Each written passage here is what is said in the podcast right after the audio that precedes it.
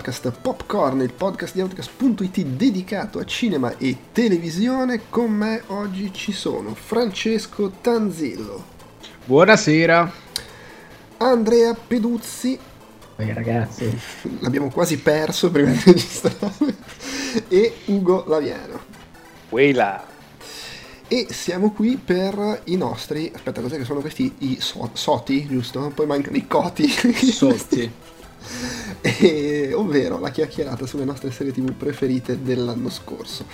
La, la, formula rimane quella che abbiamo, insomma, usiamo ormai da un po', ovvero ognuno ha preparato le sue top 5 più menzioni onorevoli e andremo a leggere le classifiche dal fondo alla cima a, a rotazione.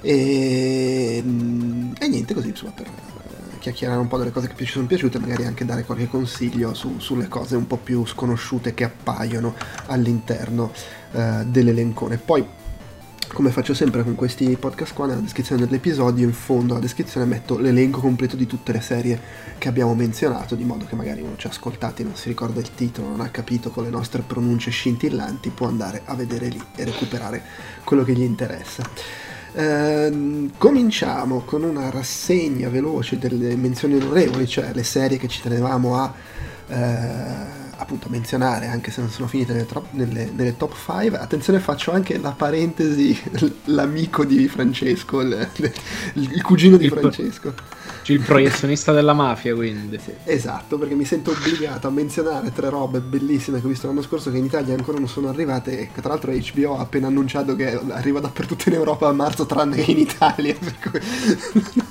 e sono, eh, non, sì, sono tre cose che stanno su HBO Max in America, per cui sono I May Destroy You, Station 11 e Axe non sto a dilungarmi perché nella speranza che arrivino, magari poi ne parleremo, ma sono tre serie fantastiche, per cui veramente da recuperare. Detto questo, allora, menzioni onorevoli. Uh, queste appunto dicevo, le, ne chiacchieriamo proprio così a, a, rassegna, anche perché poi di diverse cose abbiamo in realtà parlato in episodi passati del podcast, quindi se qualcuno vuole sentire analisi più approfondite può anche andare a recuperare là. Eh, fra le menzioni, visto che la mettiamo sia io che Ugo, mh, mm, segnaliamo che c'è, non sta in nessuna top 5, però quella che abbiamo battezzato, come dire, eh, eletto a migliore serie Marvel, se non migliore serie Disney, di, di Disney, Star Wars, Marvel, tutte quelle robe lì, Loki l'abbiamo messa tutte e due sì. lì. Eh, per me è l'unica delle serie Marvel che mi è piaciuta più o meno dall'inizio alla fine. Eh, con, con un sacco, Ah, e poi Idee simpa- ma vabbè, lui è estremamente simpatico, sia come personaggio che l'attore. Uh, in più anche il resto del cast fenomenale. E per me l'apparizione del cattivo in ciabatte negli ultimi episodi è stato alla Stefano Brocchieri mamma mia la ciabatta uscita con ciabatta e mela mozzicata com'è che è nella scienza fantastico, fantastico. E che, che, tra l'altro poi anche poi come lo affrontano, c'è questo lungo monologo, botta e risposta, mm-hmm. proprio, proprio, anche carino da quel punto ben di vista. Ben scritta, anche lei fantastica, insomma proprio un bel cast azzeccato, belle alchimie, belle idee, mi è piaciuto, mi ha sorpreso, mi ha divertito. Tra l'altro tu hai messo fra le menzioni onorevoli anche WandaVision, l'unica altra serie Marvel sì. che menzioneremo stasera. E non so, vuoi spendere due parole?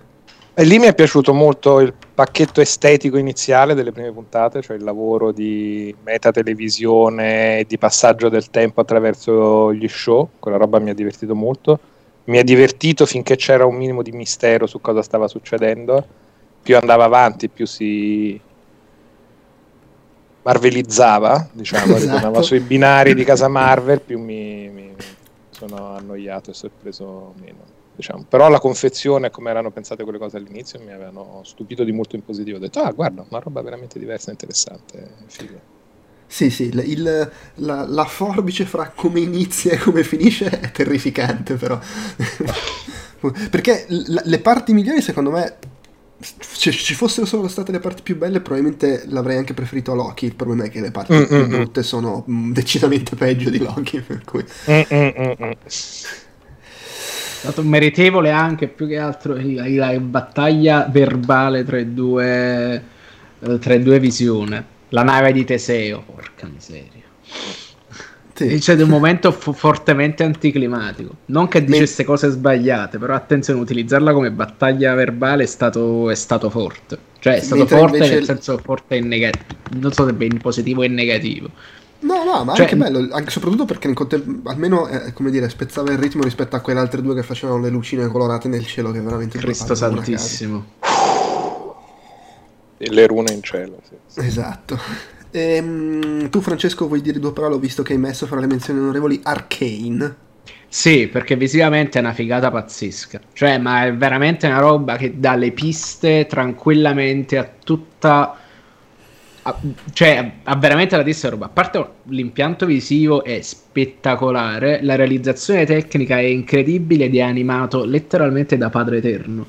Allora, oggettivamente non pensavo di potermi attaccare, tra virgolette, a quel mondo, a quella storia, perché League of Legends è un fenomeno che ho visto nascere infatti, e quanto, mi ha allontanato. È imprevedibile che tu metta fra le migliori serie dell'anno il cartone perché col... di League of Legends.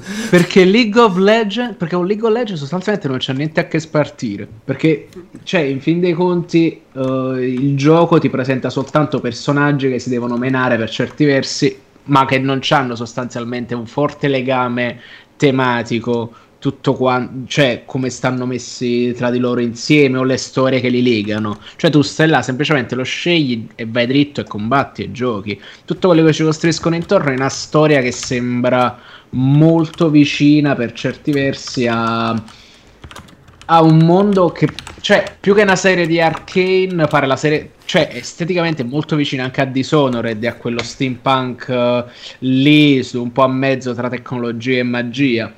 Detto ciò, però, la cosa veramente figa, più che la storia che racconta in sé per sé, che è la classica vi- storia di formazione di due sorelle che prendono due vie completamente diverse è proprio che tecnicamente è impressionante. E per descriverla posso, se non l'avete vista posso soltanto farvi l'esempio di prendiamo What If di cui abbiamo parlato. Avete presente quando fa quella roba quel mix di animazione in computer grafica e disegnata a mano? Ecco Arkane fa quella roba però la fa tipo 10.000 volte meglio ma su tutto. In più ci mette diciamo una certa maturità di temi, un intreccio tutto sommato interessante che comunque te la riabilitano. Per carità, niente di poi così tanto innovativo dal punto di vista tematico della costruzione dei personaggi, però ti immagini il cartone animato sul gioco che giocano i bimbo minchia che si insultano in chat e poi vedi sta roba che effettivamente ha una cura fuori di testa dal punto di vista stilistico e tematiche abbastanza mature quindi bella per Beh, loro, onestamente. Tra, tra, l'altro, plot twist: eh, è talmente improbabile che sia così bella la serie animata di League of Legends che mi ero perso tan, che tan, è, al quinto, è, al quinto, posto nella top 5 di Ugo. Quindi, comunque, sì. stiamo già no, dicendo la sua quinta posizione. Io non l'ho ancora vista, però la sensazione che mi è arrivata è tipo quando non avrei dato due lire a dei Lego Movie e invece poi era dei Lego Movie. Estremamente sorpreso in positivo anch'io perché uh, League of Legends è giusto? Perché poi mi confondo. Esatto. League of Legends mai seguito, interessato di nulla. Il character design sembra quello di Dishonored, quindi là mi hanno esatto. facile. Le atmosfere steampunk sono fighe e soprattutto sono rimasto estremamente sorpreso, a parte dal punto di vista tecnico, che lì è proprio una questione oggettiva, tecnicamente è fatto fuori di testa, come è animato, come è realizzato, è veramente a, a, a, a, a, a, a, a, a plus ma sono rimasto sorpreso da storia e trattamento del personaggio. Cioè, potevo immaginarmi facilmente un qualcosa molto più netto, sì. bianco-nero, buoni e cattivi, esatto. e invece sono tutti sfaccettati, hanno tutte delle motivazioni, sono tutti interessanti. Uh, più va avanti la storia, più si fa intrigante. Quindi sono rimasto proprio molto sorpreso in positivo, tant'è che era finita nella mia quinta posizione. Finisce Però... con un bel cliffhanger. Il personaggio sì, sì, di Jinx è veramente interessante. C'ha pure tutti quei momenti di visione dove lei è disturbata, che prende e si alza la cosa che sono fighissimi. Cioè, tu, ti fa anche come ti fa affezionare durante il primo arco narrativo a dei personaggi e poi li brasa via tutti quanti come se niente fosse. Detto, è estremamente intelligente, è estremamente consapevole. Sì, ma tanto non ti ho detto chi sono i personaggi a cui no, ti affezioni. No, Magari no, ti affezioni ma in realtà quando, quando, lo dico di solito per fare del pulci, ma non me ne frega niente di spoiler. Ecco. Figura. Ma tanto te lo sarai dimenticato anche per lo vedrai. voglia. Ma tra, tra l'altro tu Andrea dicevi come Lego Movie, il- no- non mi aspettavo, Lego Movie però perlomeno era il nuovo film di Lord Miller, che erano comunque due che avevano fatto della roba fantastica già prima. Questa qua, come quelli che vengono accreditati come creatori della serie, showrunner, sono due son- di, di, di coso che lavorano in, eh, come si chiama? L- lo- In Riot. In Riot Games, cioè gente che lavora sul videogioco, quindi non è che potevi dire, vabbè questi hanno già fatto in precedenza eh, serie animate di spessore, quindi ancora di più qua. Sì, sì, no, difficile certo, però io- elementi. In realtà di Lego Movie non avendo, cioè quando è arrivato magari non avevo guardato chi c'era dietro, diciamo un po' notizia, esce il film Lego Movie, ho detto vabbè, mai avrei pensato che era quella roba lì. No, no, certo. In più certo. mi sento di aggiungere un paio di, giusto un paio di cose, dato che anche Ugo l'ha vista e quindi ci possiamo spendere un po' di tempo in più. E allora brucia sia No, diciamo tutta quella No, no, brucia, per me questo è il momento in cui ne stiamo parlando. Sì, sì, stiamo parlando Esatto. della sua quinta posizione. brucia sostanzialmente tutto quello che era che poteva essere la profondità narrativa matura di What If, ma proprio anche dal, oltre che dal punto di vista anche narrativamente parlando.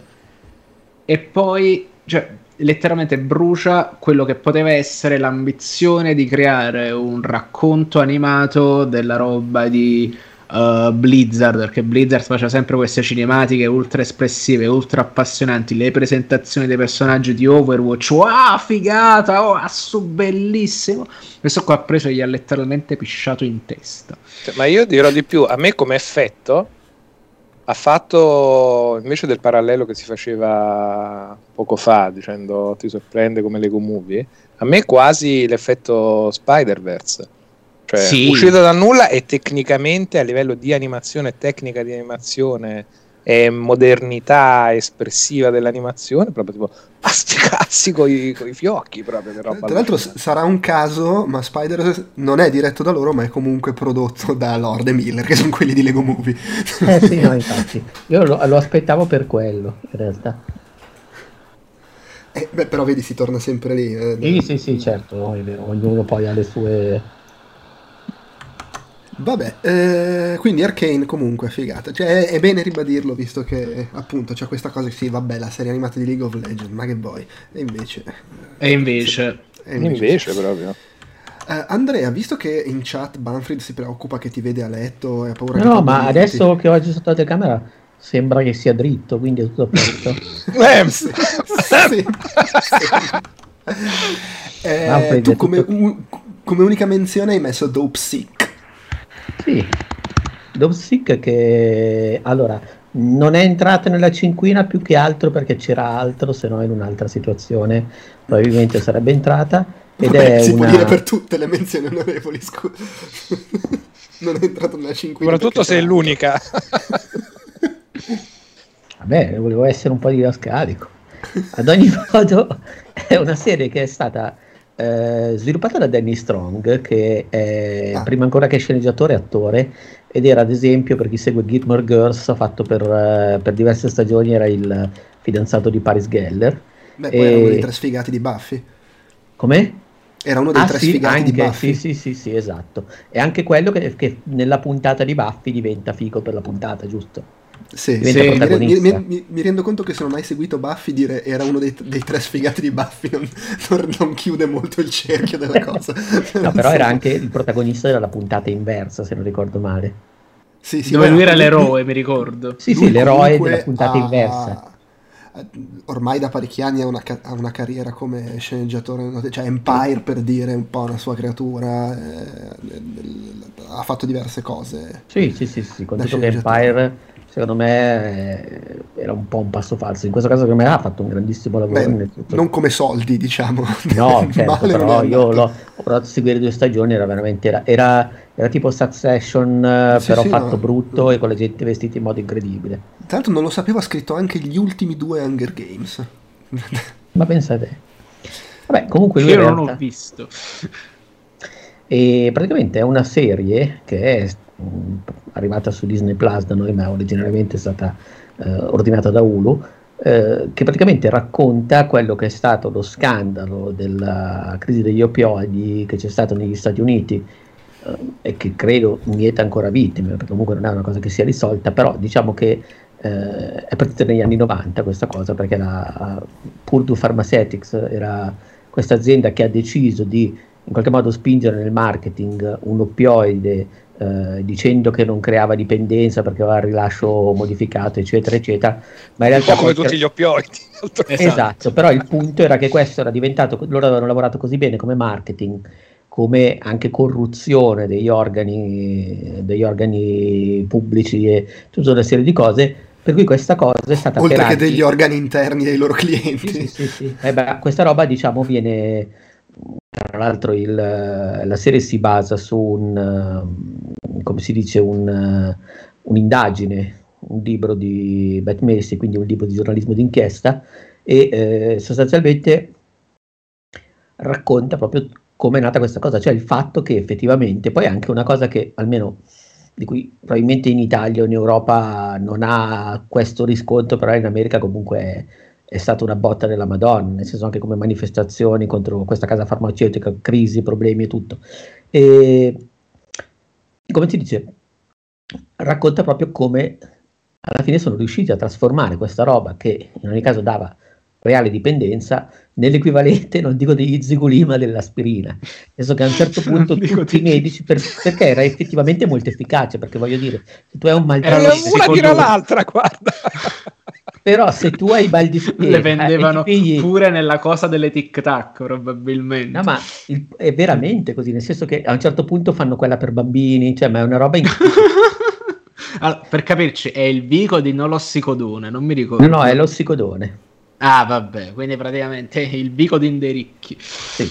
Ed è una roba che, ti giuro, mm, è una di quelle serie che, beh, prima di tutto sono interessanti per chi come me, ad esempio, non conosceva la storia o la conosceva molto marginalmente, perché è chiaro che ti devi affidare a quella che è il punto di vista della narrazione, però in generale è, sem- è stata strutturata molto molto bene, ti mostra anche quelli che sono in qualche modo... Uh, il lato, quello che ti mostra il lato umano delle persone che magari erano coinvolte in questa catena e che non erano al comando e che quindi operavano anche in buona fede a un certo livello. Cioè, molti medici banalmente si fidavano del fatto che l'ordine, l'ordine farmaceutico americano lo avesse dato per sicuro. Si affidavano al fatto che effettivamente funzionava molto bene, ovviamente queste cose, la sperimentazione è partita soprattutto nelle, nelle, zone minerarie della Virginia dove c'è gente che si spezza la schiena e che giustamente dopo un incidente o altro pigliava sta roba e stava da Dio. Il problema eh, è che da... cazzo, eh, sono oppioidi. Eh, dopo un po' stava con Dio proprio. sì, sì, sì. E funziona molto bene, vabbè, prima di tutto per, per, la regia, nel senso che, vabbè, ovviamente è girata da più registi, però il taglio principale lo dà uh, Barry Levinson, che è quello di Rain Man, tra le altre cose, che eh, utilizza una regia molto molto classica, molto leggibile, molto efficiente, che fa da contraltare invece a quella che è la scelta di sceneggiatura, cioè scegliere di raccontarti eh, tutta la storia non in maniera sequenziale, temporale, ma per, tra virgolette, associazioni di idee, nel senso che eh, l'autore prende un po' di punti di vista, che sono ad esempio quello di un medico della Virginia che si ritrova a dover scrivere questa cosa, poi eh, uno dei, dei, tra virgolette, commessi, viaggiatori o dei venditori di questa casa farmaceutica. Poi ovviamente il capoccia della casa farmaceutica che è interpretato da Michael Sturberg. Poi ti prende Rosario Dawson che invece fa eh, una persona che all'interno della DIA inizia a insospettirsi su questa faccenda. Insomma, prende proprio tutta una serie di punti e eh, facendo continuamente avanti e indietro nel tempo, proprio come date, dice qui siamo qui e poi scorre e fa un'altra data, però funziona molto bene perché dopo un po' che entri nell'ordine della narrazione il, il racconto va via molto molto bene. E non lo so, secondo me è stata proprio una bellissima serie, la consiglio, tra l'altro è molto molto veloce, non, oddio quante puntate sono, sono otto episodi, sono già usciti tutti su Disney Plus, interpretata tra l'altro da un bellissimo cast, c'è Michael Keaton, Peter Sarsgaard, eh, Will Polter, ma ce ne sono Rosario Dawson, e, ed è un bellissimo racconto, proprio un, è, mi ha fatto un po' l'effetto Chernobyl, ovviamente meno impattante, meno raffinato, ma comunque molto molto buono, molto quella roba lì. Lo consiglio, unica controindicazione è stato un peccato perché ovviamente, ma questa cosa tra l'altro l'avevo sentita anche nelle interviste, eh, coincidendo con... Eh, diciamo che è diventata, essendo una roba contro Big Pharma che effettivamente attesta una cosa che è stata fatta, cioè effettivamente eh, un, tutta una serie di frodi e situazioni che hanno creato un problema di dipendenza negli Stati Uniti perché molta gente alla fine sta roba se, rubava nelle farmacie per prendersela, molti sono passati all'eroina, hanno creato un problema veramente incredibile. Ovviamente questa cosa è diventata una sorta di bandiera dei Novax. Vabbè, che dobbiamo fare? Però ah, questo non è, non è, un demerito della serie, perché invece perché è confezionata molto molto bene ed è molto anche, come si può dire, pulita nel mostrare le cose. Ecco. Ok. Bene, bene, vedo che c'è anche Caitlin Dever che per me, per me rimarrà sempre la, la bambina di, di Justified, che, che, che, è il personaggio più pericoloso di tutti. Ah, ok, e... no, eh, credo che si prostituisca, faccia a un certo punto diventa una sottora pure lei. Giustamente. sì, sì, sì, lei se se la vive molto male. Allora, proseguiamo, proseguiamo. Io volevo proprio così al volo menzionare, anche perché di nuovo sono cose di cui abbiamo parlato in episodi passati, eh, due serie che ho trovato deliziose, divertenti, ma comunque anche interessanti, cioè coinvolgenti come racconto e tutto. Una è la direttrice The Chair, eh, miniserie su Netflix con Sandra One, abbiamo parlato a suo tempo io e te Francesco, e l'altra ce l'ha, ce l'ha anche Ugo tra le menzioni, è Only Murders in the Building, che è, è solo in realtà prima stagione, andrà avanti e non so, tu Ugo vuoi dire qualcosa su Only Murders? Ma l'ho trovato semplicemente delizioso. Sono, il cast è molto azzeccato, il trio di protagonisti. L'idea del podcast, oltretutto, mi ha fatto molto ridere di vecchi che parlano del podcast per ovvie ragioni. uh, e l'ho trovata scritta simpatica, riuscendo ad essere divertente, intrigante, quel minimo giusto sul uh, mistero dell'omicidio che devono risolvere anche come si sviluppa e anche un minimo come vengono poi approfonditi i personaggi con i loro cazzi e le loro motivazioni. Sì. Quindi a tutto tondo l'ho trovata proprio una gemmina simpatica, cioè proprio gradevolissime serate ci siamo fatti. Poi loro tre... in due o tre serate loro tre davvero bravi, nel senso, Selena Gomez non so se mi aspettavo di trovarla così, così azzeccata, e, mm. sia come tempi comici, sia come quando magari devi buttare un po' più sul serio. Loro due comunque... Beh, loro se... due sono dei micioni del palcoscenico. E poi loro, loro, due secondo me, almeno come è successo, un po' mi hanno colto di sorpresa, nel senso che a pregiudizio all'inizio avevo un po' quel, quel, pregiudizio del non è che ormai sono bolliti, invece tirano fuori cazzo. ancora dei momenti in cui ti fanno schiantare da ridere sì, sì. Per cui sì, no, veramente, veramente ottimo. Restando sul tema serie eh, che la buttano molto sorridere, però comunque sono anche coinvolgenti, il mistero e tutto, due parole, Francesco, l'abbiamo messa entrambi per The White Lotus che tra l'altro è stato confermato che, ci, che vabbè, è antologica, ma ci sarà una seconda stagione eh, con altri personaggi e altre storie. È buona quindi? Me la consigliate? Ah, sì. Perché bella, io bella, ero un po' in dubbio, perché è uscita insieme a quell'altra, un po' parallele, dicevano una non è male, una non è... Qual è l'altra parallela? E eh, adesso non mi ricordo, sinceramente.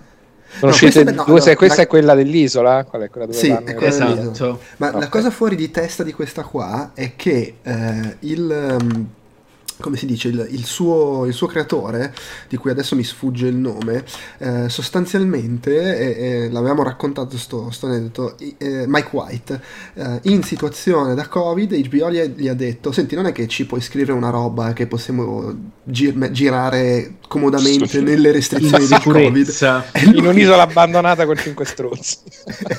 e lui proprio ha detto, ragazzi, tranquilli, ho un'idea fantastica, andiamo a farci un mese di vacanza ai Caraibi. e portate grande. le telecamere. no, e, e l'ha scritta nel giro di qualche settimana ed è allucinante nel senso che sì, se ti metti lì a fare, a cercare il pelo, puoi vedere dove magari un po' l'ingranaggio eh, è un, un po', po farraginoso, quelle cose che quando inizia a essere un po' o eccessivamente didascalica o quando cerca di dare le fila del racconto. Diciamo, sì, sì, no, sì, c'è un po' di sabbietta. Del, degli aspetti che se ci avessi messo un anno di riscrittura e rifinitura non ci sarebbero stati. Però per essere una roba scritta a caso, velocemente, è fuori di testa. Cioè, sono bellissimi personaggi. Parla di un sacco di cose in maniera intelligente. È comunque appassionante. È anche furba perché fa la mossa del eh, prima scena. C'è un morto Ne riparliamo all'ultima puntata, però in realtà la serie fa tutt'altro, giocando sul fatto che c'è sto mistero sotto, del tipo che eh, siccome sai che c'è qualcuno che deve morire, allora è piena di scene, non so, appare un personaggio e inizia a tossire, cioè, ok, questo, sarà questo che muore, oppure un altro va a fare l'immersione al largo nell'oceano, ah, gli squadri. Senza esperienza, dici probabilmente questo sia ricetta. Sì, sì. Oppure il bambino che va a dormire sulla spiaggia, adesso lo potrebbe andare storto qualsiasi cosa. Cioè, questi fatti così. Eh, sì, i personaggi sono incredibili, effettivamente. Cioè, come sono caratterizzati. E poi, cioè, è, è, secondo me, è una poetica del patetico assurda. Perché, ecco, cioè è il, è, è il, lato grottesco del benessere. È, no, vabbè, cioè, white, white privilege the series. Esatto, esattamente. e quindi è tutto, quanto, è tutto quanto giocato su chi deve cagare addosso a chi per quale motivo. E quindi è tutto quanto giocato così. È, è detto, è delizioso. I dialoghi sono proprio cioè, sono quelle cose che dici, wow, che, che cazzo. Sai, sai cosa è sorprendente, soprattutto pensando al fatto che è stata una cosa scritta così al volo, in come è tutto ben concatenato, nel senso che i, i rapporti fra i personaggi anche sconosciuti, che non si conoscono in partenza, però il modo in cui la caratterizzazione, non so, delle due ragazzine diventa fattore scatenante per cose che succedono al personaggio di Alexandra Daddario. È veramente, da quel punto di vista, è super... Eh, Perché curato. non avete iniziato subito dicendo Alessandra Daddario? tra, tra, l'altro, allora, attenzione, Ugo... Anch'io ammetto che non stavo ascoltando perché non, non c'era stata la parola chiave. Eh, ma tra, oltretutto c'è Alexandra Daddario e Sidney Sweeney che comunque buttala.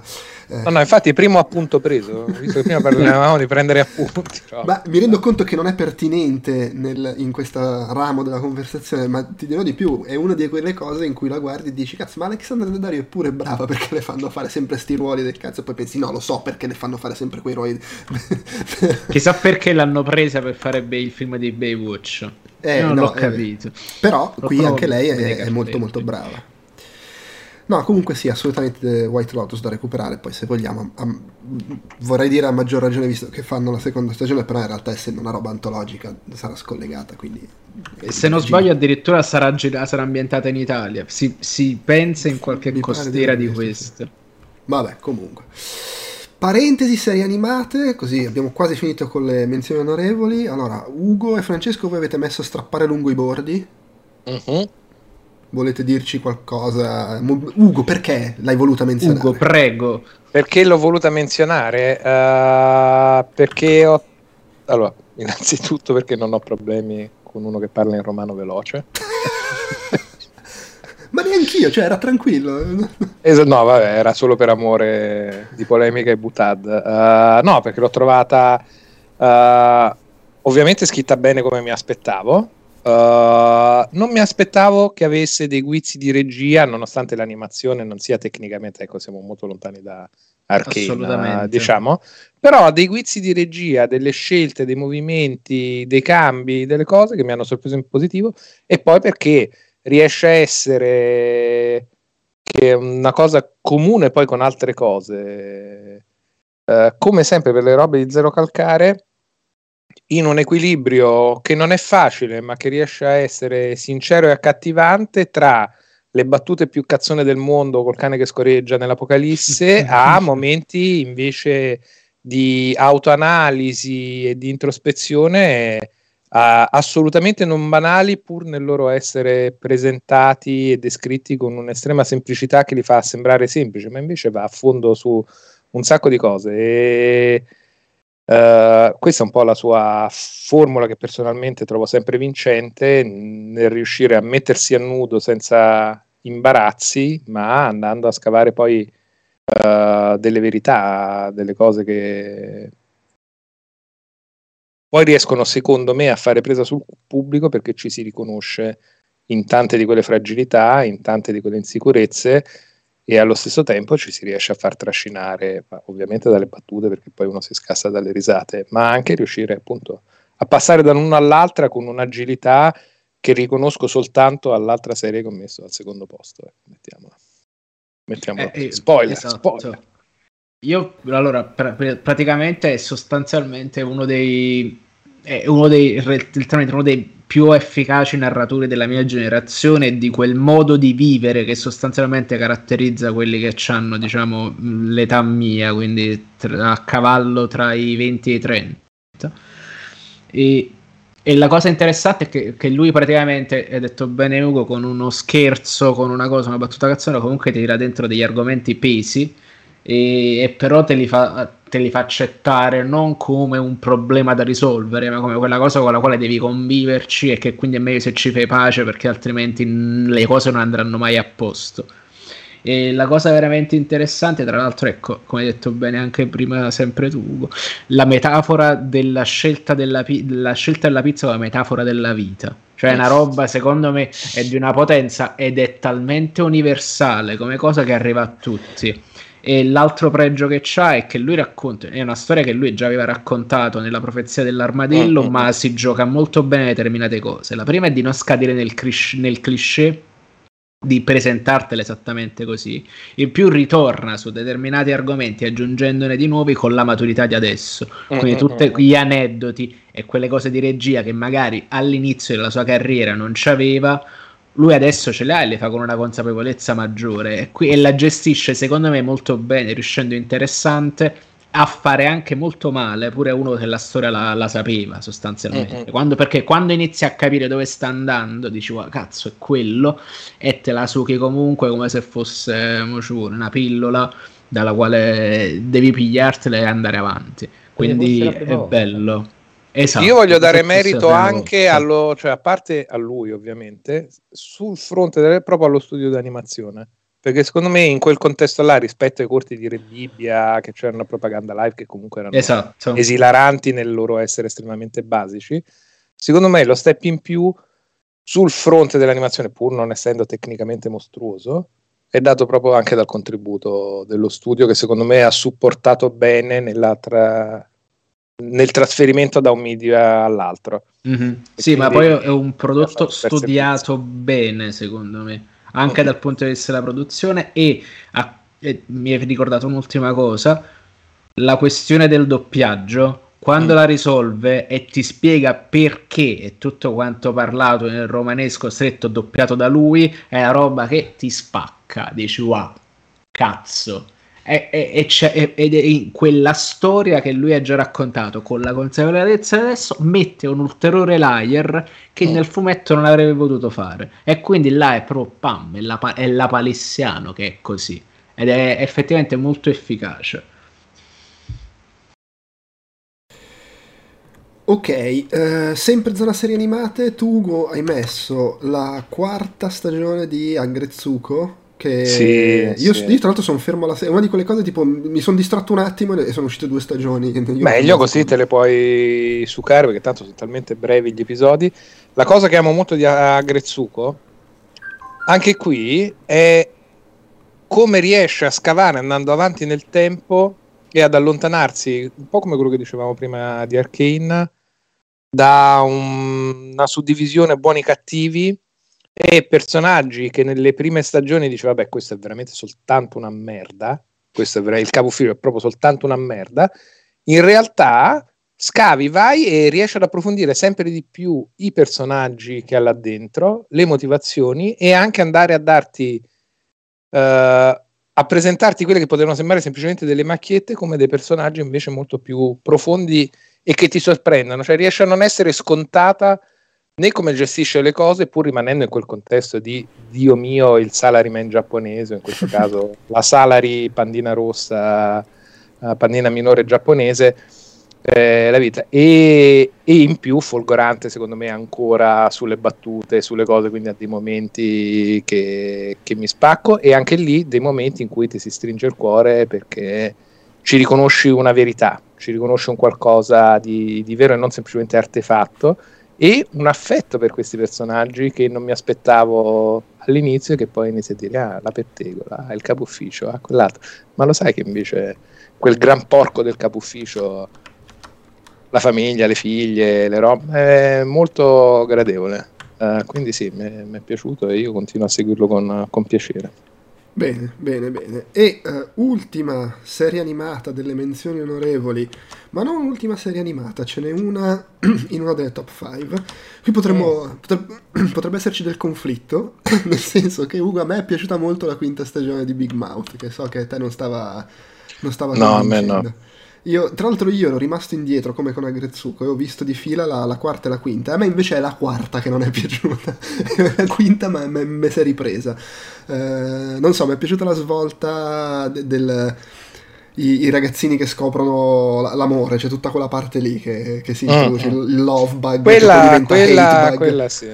sì. Eh. Non lo so, i, i, mentre la, la, la, quarta stagione proprio mh, mm, ho fatto una gran fatica a entrarci e la quinta mi è partita subito bene, non, non, so, mi sarò trovato in sintonia con le cose di cui parlavo, però mi ha veramente divertito un sacco dall'inizio alla fine. E sono contento perché comunque adesso al di là di alti e bassi, Big Mouth è una serie che mi piace un sacco fin dall'inizio, eh, per, perché ha questo umorismo veramente grezzo, volgare sì, brutale che però usa per comunque dire delle cose secondo me interessanti e, e non così stupide come sono d'accordo però ho trovato ecco nella quinta ho avuto dei momenti in cui magari perché invece io sono uno spirito fragile l'ho trovato un po' fine a se stessa quindi okay. non mi ricordo se è il momento quella della, fiera, della puntata di Natale o altri in dei momenti in cui vabbè, ok, qua volete semplicemente sgravare dicendo, facendo le robe peggiori possibili, dicendo e mostrando le robe peggiori possibili, però invece mi ero. Mi,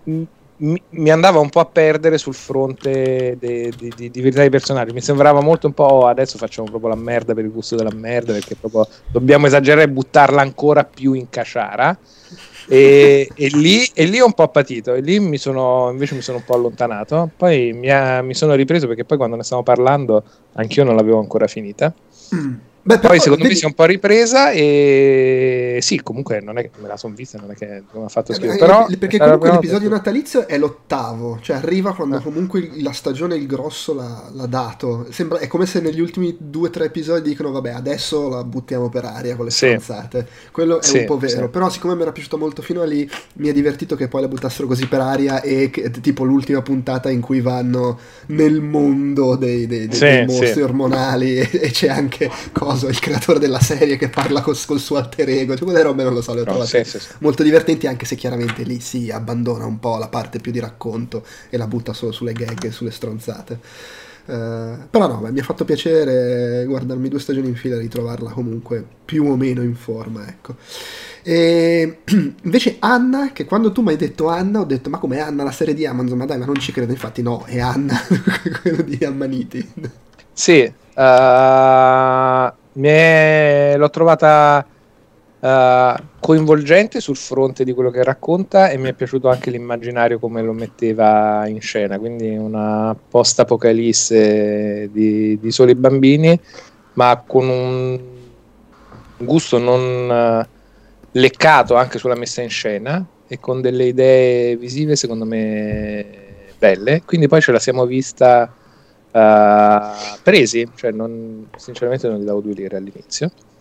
E invece alla fine mi ha convinto, sia per livello di scrittura, sia per come recitavano la ragazzina, uh, in generale come era stata fatta, ma mi ha convinto, quindi sì, è proprio... mi è piaciuta, mi è, mi è piaciuta anche per potenza di alcune immagini, per potenza di alcune, uh, di alcune scene, uh, quindi sì, non, non me l'aspettavo, invece molto molto gradevole.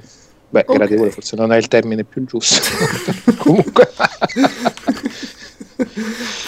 e l'ultima menzione onorevole, prima di passare alle top 5, che in realtà poi sono relativamente poche perché abbiamo un sacco di sovrapposizioni fra le rispettive Bene. classifiche.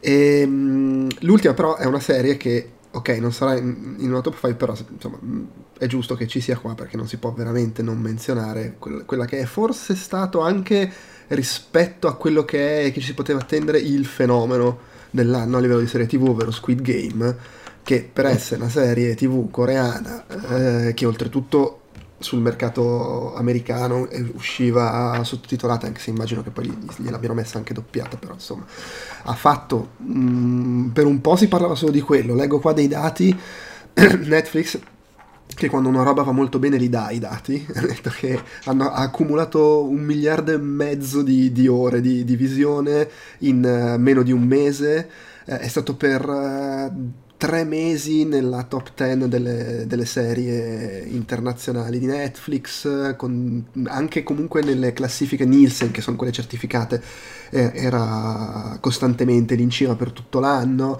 ha vinto premi, la, la, la Rava, la Fava, e oltretutto c'è stato, leggo, un aumento del 200% nella visione di altre serie coreane dopo il successo di Squid Game. Hai capito sti coreani? Ma fammi vedere qualcos'altro. Molto bene. E insomma, C'ho friga o la Corea. Top. Però Ugo tu sei l'unico che l'ha messa fra le menzioni onorevoli. Eh, nessuno l'ha messa neanche in Beh, top 5. Devi no. sapere che io ho un grave problema con la roba che piace a tutti, nel senso che mi sta sul cazzo. Ah, Quindi aspetta, sei snobino, sei snobino. No, snobino no, perché a un eh, certo un punto è, è, que- è, quel fenomeno spiccio che tutti che, che, diventa massificato e quindi mi, mi stucca vederlo perché ne, perché ne, ho pieno il feed, ne ho piena la bolla. Ah, eh, quindi aspetto, aspetto, che sciama e quindi così non mi abbafa e, ah, e magari dimentico Però anche strappare lungo i bordi ti è piaciuto. Spacca- l'ho vista prima che diventasse l'ho vista subito. Ma che, Se non eh, sbaglio... sì, subito, che è chiaro, però era esatto. subito chiacchieratissimo. E ma vedi diverso eh... perché strappare lungo i bordi è zero calcare, lui era già dentro zero calcare. Eh, cioè, c'era già un posticino del cuore di Tanzilla. Esatto, mentre Squid Game è una cosa nuova fatto, e gli sta sulle palle scoprirla perché ne parlano cosa... tutti ho fatto la stessa cosa con Breaking Bad che ho visto praticamente alla fine della fiera, letteralmente. Io l'ho visto dopo che è uscito in Blu-ray Breaking Bad, quindi ti capisco, ma eh. non tanto per quello, perché avevo provato a vederlo e tipo no dai il malato de, de cancro subito all'inizio no, no, no, non ce la posso fare era in un momento più difficile Beh. della mia vita da quel punto di vista ho detto no no ecco la di cancro break, TV, Breaking no. Bad e poi tipo ah sti cazzi Breaking Bad Breaking Bad comunque anche per il momento in cui lo trasmettevano è una di quelle serie è, è stata forse una delle prime serie su cui si è concretizzato il fenomeno del uh, è, è su Netflix a breve fanno l'ultima stagione, sì, il mondo sì. lo recupera. Sì. Eh sì, anche io ricordo che per esempio non l'avevo non ero continuato, cioè ho, ho, dovuto aspettare un po' per rientrarci perché ad esempio non ero andato d'accordo con, con l'attacco che era molto più grottesco e sardonico rispetto all'ascesa criminale che poi prende piede dopo. Mm. Dai, comunque Squid Game. sì, Squid Game. Quindi perché l'ho messo? Perché nonostante sia un collage di 200 altre cose che sia il Battle Royale, uh, che ormai è Battle Royale come genere, non più come, come, titolo, che sia per quello, che sia un, assolutamente come molte cose coreane, la lotta di classe eh, estremizzata per far capire quanto è una merda il divario tra le robe, però efficace in quello. Eh, e l'ho trovata visivamente comunque forte, non proprio pulitissima nell'ordine del racconto, però anche con delle interpretazioni e dei momenti veramente fantastici. Il vecchio è un personaggio clamoroso dall'inizio alla fine, i rapporti che si instaurano tra alcuni personaggi sono estremamente belli. Poi la serie secondo me non è estremamente riuscita in tutto e, e si paga anche un po' dal mio punto di vista la sua natura estremamente derivativa di melting. Ma sai che cosa di diversi avevo... elementi però è proprio poi alla fine funziona. Ed è incredibile come vai. No no scusami non volevo interromperti vai. No, no, tanto stavo esprimendo un altro concetto, quindi vai col tuo. Poi... No, dicevo, eh, allora a me è piaciuta, non l'ho messo nelle menzioni, ma comunque mi è piaciuta molto e avrei potuto in effetti per esempio che sono un, uh, abbastanza fissato dei vari Battle Royale Survivor, me ne sparo sia su manga che in versione anime e sono arrivato anche a guardarmi le declinazioni americane tipo Hunger Games, uh, Maze cioè, Runner. perché è anche un po' tutta la tua vita. Ma perché mi affascina, mi affascina, molto come tema quello del labirinto, del Minotauro, quelle robe, quelle declinazioni lì mi piacciono, ritilizzazione. Ecco, la quindi, fiaba. La fiaba però qui giustita proprio come mito di rito di iniziazione, perché quasi sempre di solito queste storie, soprattutto quando sono i mezzi ragazzini, hanno quella funzione lì, sono il, il, il labirinto con Arianna. Se, e... sei, sei riuscito a mettere nella stessa frase fiaba, mito e rito, mancava solo coliche e c'era tutto. Ah. No, però a me è piaciuto molto perché in realtà, pur essendo derivativo, eh, l'idea di dargli questo tipo di impianto politico, che poi è quello particolarmente affine a tanto cinema eh, sudcoreano, l'idea di scioglierlo dai partecipanti adolescenti che erano diventati veramente un cliché, perché poi tra l'altro di nuovo Battle Royale partiva dall'impianto politico, sia il romanzo che il manga, però poi negli anni quella roba lì è diventata sempre più eh, disimpegnata. Invece mi è piaciuto sia il fatto che l'hanno utilizzato questo tipo di struttura per parlare di quella che è poi la Corea del Sud e con dei momenti, soprattutto nella seconda puntata, se non ricordo male, che sono veramente alla Parasite per certi versi. Mm-hmm. E, e, poi il fatto che di nuovo c'erano... Eh, era un po' più varia anche proprio in termini di personaggi, perché non erano solo ragazzi che alle prese con un che poi per carità, in realtà c'era questo ritorno perché il fatto che ci fossero di adulti che venissero in qualche modo ricondotti alla loro infanzia attraverso questi giochi era un modo per um, in qualche modo riportarli indietro nel tempo, quindi ritrasformarli di nuovo in ragazzini alle prese con rito di iniziazione.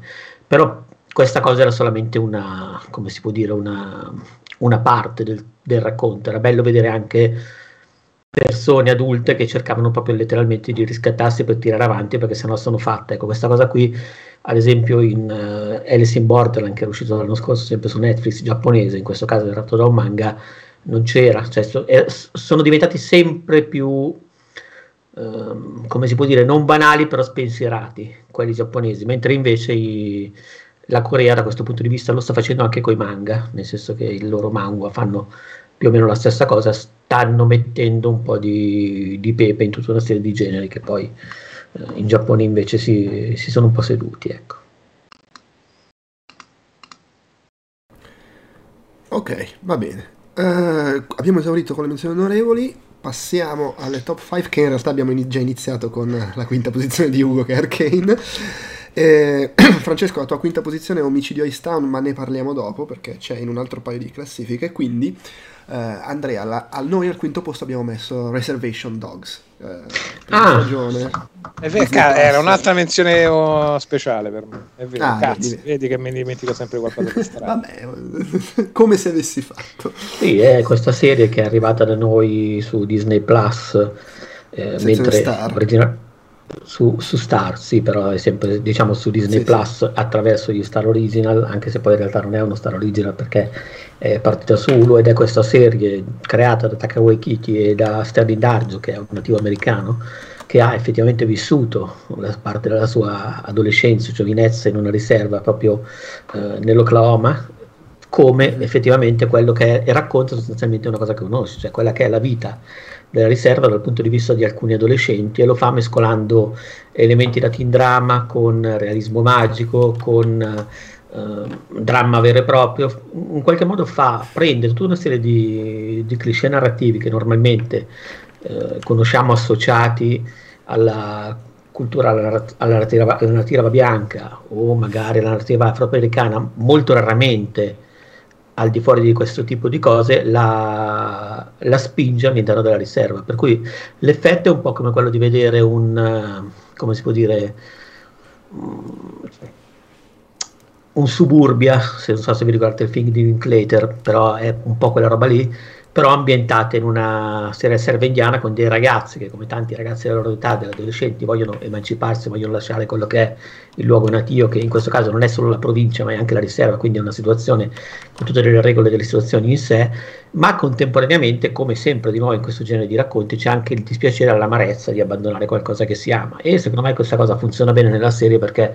Ehm, Ario e Waititi riescono effettivamente a dare questa doppia chiave, cioè sia il desiderio di emanciparsi da un posto che effettivamente non ha molto da offrire e che è anche in qualche modo paradossale che ci sia per certi versi, con uh, in realtà l'affetto verso la cultura, in particolare verso la cultura nativa americana che eh, qui poi si spalma per tutta la serie e lo fa benissimo. È anche una serie secondo me che ha tantissimi registri, di nuovo la commedia, il dramma, la, mm. la tragedia così, ed è bello perché ogni puntata piano piano alza un po' l'asticella e riesce a farti vedere, perché secondo me parte in maniera abbastanza, eh, come si può dire, liscia, però poi piano piano anche, anche l'asticella, tra virgolette, della, delle tensioni, delle vibrazioni dei sentimenti. E... Sì, all'inizio pu- spinge un po' di più sul lato farsesco, se vogliamo, e ti mette qua e là dei momenti. Sì, sì, ti, ti mette una pistola da pronta a sparare, ma non la fa sparare fino a che non, non C'è proprio la svolta a, a metà stagione. A metà Sì. stagione ci sono, partono le ultime quattro puntate che sono in presente delle robe fuori di te, che poi sono quelle che sono più o meno dedicate ognuna a, un- a uno dei personaggi. Esatto, e ha un tema così. È recitata molto bene, ci sono dentro Sì. tra I ragazzini sono bravissimi. i ragazzini anche e E non poi solo. ha quella roba del non te lo aspetti, nel senso che soprattutto dopo che hai visto le prime quattro puntate che di nuovo che marcano di più sul lato se vuoi comico e, e surreale e improvvisamente c'è la puntata con sto attore giovane che non hai mai visto prima che ti tira fuori un'interpretazione fuori di testa e dici ah ma cazzo sei capace di fare anche questo complimenti Sì, sì, sì, è incredibile. E, e poi, vabbè, bella anche la messa insieme la fotografia. Ha davvero quella patina da, da film indie, eh, da Sì, Sundance. sì, so. Sundance, esatto, Sundance totale. Sì, Sì. sì, sì, è quella roba I lì. Tra momenti che io ho identificato come Waititi più fuori, che sono quelli di realismo magico, Sì. quasi steccano. eh, nel senso, mi hanno molto divertito il personaggio dello spirito indiano che ogni tanto appare, mi, mi faceva scassare tutte le volte, ma tutte le volte era quella cosa che mi dice: Ah, ah, ok, qua sei tu che stai facendo questa E cazzata. invece, e invece cazzo." funzionano, si, si mescolano benissimo. Poi, invece, in, Sì. nel racconto della, della donna con eh, i piedi di cervo, se non ricordo male, adesso non ricordo. Sì, sì, sì. E lì sì, sì, invece eh, è proprio Beh, il momento in cui il realismo magico caccia. funziona benissimo con la serie, anche perché gioca sul ricordo, per cui tu stai, stai leggendo un racconto che è sostanzialmente un racconto, un ricordo di uno dei due personaggi, per cui ci puoi mettere tutto quello che vuoi in termini di gioco naturale e si fonde benissimo col presente. Beh, anche la puntata in cui vanno a caccia e racconta di quando aveva incontrato nel bosco l- Mm. lo- il Wendigo. anche. Sì. Ma in generale devo dire queste cose qua, anche secondo me lo spirito del guerriero, che vabbè sicuramente è la cosa un po' più sparata. Sì, è, l'equivalente di, di Hitler di, di Di- Rabbit. di per Jojo Sì, sì, Rabbit, ma esatto. hanno, hanno però un fatto secondo me tutte queste cose qua rendono molto bene il senso di eh, cioè che per loro sono normali non è che le raccontano sapendo di raccontare cazzate gli- i, i vecchi della, della riserva che Mm-mm. dicono ah, io... per loro sono robe normali di cui si parla con dati di fatto esattamente come che ne so se vado in Abruzzo mia zia ha le sue di, di- di robe che le sento io dico ma che stai a dire? Ma sta roba non è vera. Però per, per loro fanno proprio parte della vita quotidiana e non, non è neanche messo in dubbio, semplicemente questa cosa è parte di quello che sono. E questo secondo me rientra nel fatto che la vita nella riserva viene raccontata mostrandoti anche le cose che non vanno, le cose che la rendono magari non per forza piacevolissime, ti fanno venire voglia di andartene, ma senza che diventi eh, il, pag- il- tra virgolette il piagnisteo, la tragedia, il Sì, che ti sì, la merda che siamo male. qua. Sì, sì, esatto, sì, beh, no, non- c'è- per esempio... c'è non- l'affetto. Ma potrebbe essere una qualsiasi storia di provincia. Sì, Sì, sì, sì, però con la differenza, non perché è- se, per esempio io mi sono riguardato di recente che è morto Bogdanovic, mi sono rivisto Last Pizza Show e, Mm. e lì secondo me non c'è quel tipo di affetto verso la provincia, cioè c'è, c'è sempre un pochino perché questo tipo di storie hanno quasi sempre a che fare con, eh, con il vissuto personale e in qualche modo ci si infila la nostalgia. Però quella provincia lì è una provincia spietata, secca, mh, sbagliata sotto ogni aspetto. Invece qui no, qui ci sono delle persone decenti in questa riserva, persone con cui effettivamente è difficile staccarsi. Ed è il No, motivo qui- per cui poi alcuni... e- e- emerge anche il dire no no ma è bello vivere qua è divertente Fai- Eh, non è il massimo se vuoi fare alcune cose, però non è...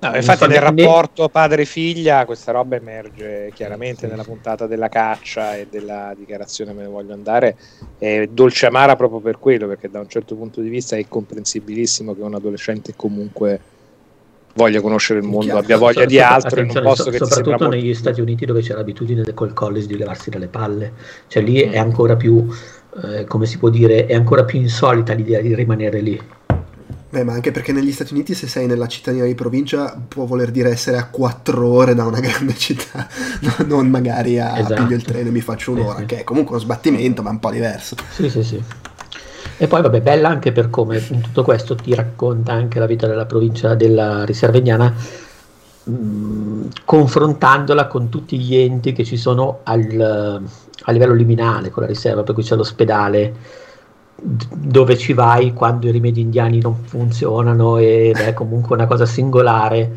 eh, e dove c'è il dottore coreano, ad esempio, che, che anche lui si sente intrappolato nella situazione. Qui sono anche situazioni, cioè c'è una sorta di riserva nella riserva poi.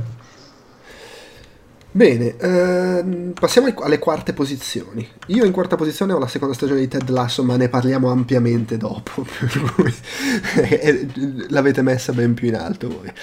Ehm, Francesco, attenzione, abbiamo Che con te nella mi quarta posizione aspettavo di essere l'unico ad averla messa. e abbiamo la perché- svolta nel nazional popolare, nel senso che stiamo sempre qui a, a- a- Ah. dice, a masturbarci a vicenda con le serie di cui si parla su internet, ma che in realtà guarda appunto solo la gente che parla su internet, e poi c'è la, la- la serie guardata da 700 miliardi di persone, perlomeno in America, ovvero Davvero? Yellowstone. Ma allora, prima di tutto c'è da dire questo: che non abbiamo avuto l'occasione di parlare perché me la guardo soltanto io qua in mezzo. Però dentro ci sono tutte Io, l'ho- le io l'ho cose. iniziata, io l'ho iniziata. Bravo, perché allora l'altro giorno proprio mi chiedevi se Euphoria sarebbe stato un buon rimpiazzo per No, Succession. no, ho in realtà Yellowstone. Yellowstone è il perfetto rimpiazzo per Succession perché sostanzialmente è la stessa storia. È vero, è vero. Nel senso, ha- è- è- ed è la stessa storia che è Re Lear, tra le altre cose. Quindi c'è questo carismatico individuo, il patriarca della famiglia Dutton, interpretato da un Kevin Costner in botta da Padre Eterno, che deve gestire quella che è la successione, di- di- arrivato sicuramente a, a vedere diciamo, l'orizzonte della sua vita. Decide, eh, anzi il tramonto della sua vita, decide che deve prendere e capire a chi affidare la gestione del ranch, di questa tenuta enorme, il ranch più grande del Montana, spartendolo tra quelli che sono i suoi figli. E ognuno di questi figli sostanzialmente è un pazzo psicopatico, chi per un motivo, chi per un altro. La quarta stagione inizia dopo un cliffhanger. Allora, la verità è che all'inizio la terza e la mia quarta posizione erano invertite. Però poi c'è stato un cambio all'ultimo. Perché mentre la terza stagione appunto finiva con un botto da padre eterno, esplosioni, roba clamorosa. Finiva come, Io- come la stagione di, di Gli Occhi del Cuore, quindi. Praticamente esattamente così. Con E- l'esplosione e- della clinica. Ti sorprenderebbe, ma sì. e, Eh beh, e quindi veramente era, cosa era tutto funziona. quello che volevo vedere sul serio. e si apre in una maniera da padre eterno. Poi ha un finale incredibilmente positivo, conciliante, affettuoso. Cioè, è, è quasi uno spiraglio di luce in questo mondo sostanzialmente infame che è il, il West. Perché ricordiamolo, è sostanzialmente un western contemporaneo fortemente voluto da uh, Kevin Costner e dal suo sceneggiatore e showrunner che è Taylor Sheridan. E ne parlavo col Maderna quando l'ho iniziato a vedere sono troppo abituato a vedere la roba di Sheridan diretta da qualcuno più bravo di lui a dirigere. E sostanzialmente forse ha un po' questo problema nel senso che tutti i registi sono un po' su quel solco là però c'ha una cosa che è molto strana per una serie televisiva, c'ha degli orizzonti enormi, sostanzialmente sul nulla, su questa natura incontaminata che e in questa serie emerge anche una tematica ambientalista molto particolare. Sostanzialmente i Dutton difendono e, e e ci sono alcune delle frasi secondo me più efficaci di tutta la serie. Tipo io sono l'antitesi del sono contro il progresso sono l'antitesi del progresso. Se volete il progresso votate un'altra persona cioè è molto forte. E i personaggi sono caratterizzati in una maniera incredibile.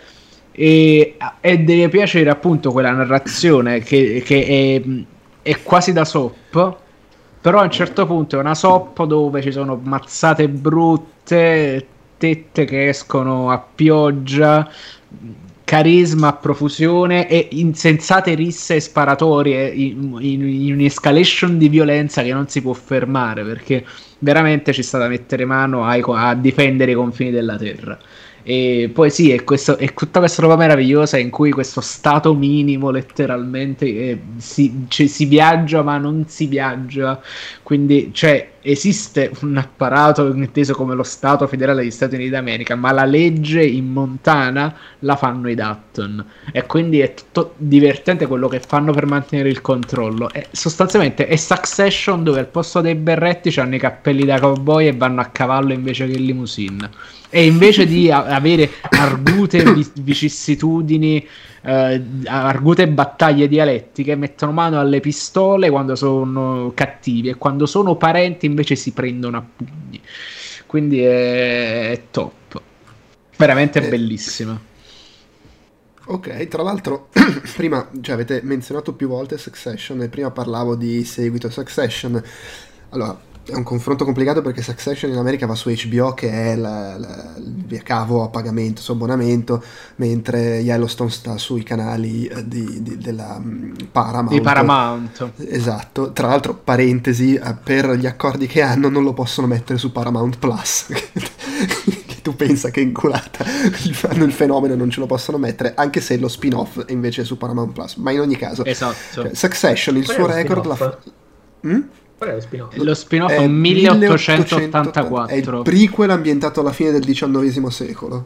Perché E- nella quarta stagione ci stanno alcuni flashback di come si è instaurata appunto la famiglia Dutton in quella zona Ah, c'è e te la vedere attraverso esatto, te la fa vedere attraverso gli occhi del tra virgolette il patriarca della famiglia e- poi parte lo spin-off. Mm, E tra l'altro è in eh, sviluppo un altro spin-off invece ambientato oggi. Que- Questo, cioè Yellowstone ha lanciato l'impero di, di coso, di Taylor Sheridan, che appunto adesso c'ha Yellowstone, lo spin-off nel passato, sta a fare un altro spin-off, c'ha Mayor of Kingstown su, boh, dov'è che è, su HBO, no, su, su Paramount Plus, insomma, sta- è lanciatissimo. E dicevo, Succession su HBO, il, il record di ascolti l'ha fatto con il finale della terza stagione 1 milione e 700 mila eh, di, di ascolti, di spettatori. Yellowstone come record, attenzione per la trasmissione eh, della puntata, eh, l'apertura in due parti della quarta stagione ha fatto 15 milioni. e di media, eh, senza contare lo streaming, di media proprio la trasmissione della puntata che sottolineo è in concorrenza con la partita di football del lunedì sera in America, quindi non una cosa da poco, di media fa 7 milioni. che oltretutto noto eh, ha raddoppiato rispetto alle prime tre stagioni che faceva la metà quindi è un discreto fenomeno eh, È un discreto in- fenomeno. in, America Pensa che io ho visto, credo, due puntate a muzzo passate così, forse la prima, o- ma potrebbe anche non essere, quindi proprio volgare a sfregio. Detto, "Mi- sì, potrebbe essere una roba che mi guardo, e poi in realtà non è successo. Eh. Invece mi sono messo veramente con l'intenzione e col pensiero, nel senso che quando vedevo il pacchettozzo che è arrivato sul, sul solito proiezionista della Camorra, ho detto ah, e mo chi si schioda da qua. In più c'è stato un momento eh, bellissimo, tra virgolette, mentre ero bloccato a casa col Covid, dove mi sparavo una puntata di Yellowstone e una di Succession. Dicevo, ah, e te la mia Ah, la giornata... merda americana. esatto, esatto. Ho detto, ah, fi- finalmente, ah, bello, sto vivendo. Eh, no, e sono stati dei grandi amici comunque. Non so se sono meglio i Logan o i Dutton. corretti, poi, Esatto, delle persone. esatto. Va bene, eh, Ugo, il tuo quarto posto è omicidio a Istam, ma ne parliamo dopo perché c'è chi l'ha messo più in alto. Ah, ah, E, ah. E invece il- chiudiamo quindi i quarti posti con quello di Andrea, che è l'ultima serie animata de- de- de- de- del podcast, ed è questo Odd Taxi. Che Sì, sì, non guarda come scettico sia. subito. No, non è che sono scettico, è che non, non ho veramente... cioè, Non, con- le non ho idea di cosa sia, quindi sono molto interessato a sentire. Allora, Eh, Orcassi infatti. è un, eh, un anime che apparentemente, infatti l'ho recuperato relativamente tardi, ci sono arrivato dopo leggendo da qualche parte forse un post di Alessandro Mazzega o Mazzega, non ricordo. E adesso che non ricordo dove va l'accento. E... Perché? Dove, Perché dov'è, se- innanzitutto? allora, lo trovate su Crunchyroll, anche gratuitamente, nel senso che Crunchyroll ha Ah, questo sistema in cui puoi letteralmente guardare tutto gratis se ti accontenti di non avere l'alta definizione e di non avere gli ultimi episodi in simulcast, ovvero ti arrivano dopo se magari stanno facendo una roba in contemporanea col Giappone, tu l'ultimo episodio non ce l'hai se non sei abbonato, devi aspettare che esca dopo, però in generale comunque è un'ottima piattaforma, in realtà funziona anche bene come inter- cioè non- non- è una sola ed è una piattaforma dedicata principalmente all'animazione giapponese. E dove si trova roba che magari non, in passato si scaricavamo, ecco, perché non c'era proprio un altro modo di vederla. Eh, Poi si può, gio- si può guardarlo gratis, sta- sì, cioè, sì, sì, lo puoi guardare gratis, gratis. Cioè, ti, ti, loghi e, e, te lo guardi, proprio semplicemente accettando. Si può guardare gratis senza rivolgersi alla camorra. Diciamo. Esatto. Eh sì, infatti su- subito io, eh, attenzione. O alla Yakuza in questo caso. Sì, sì, sì.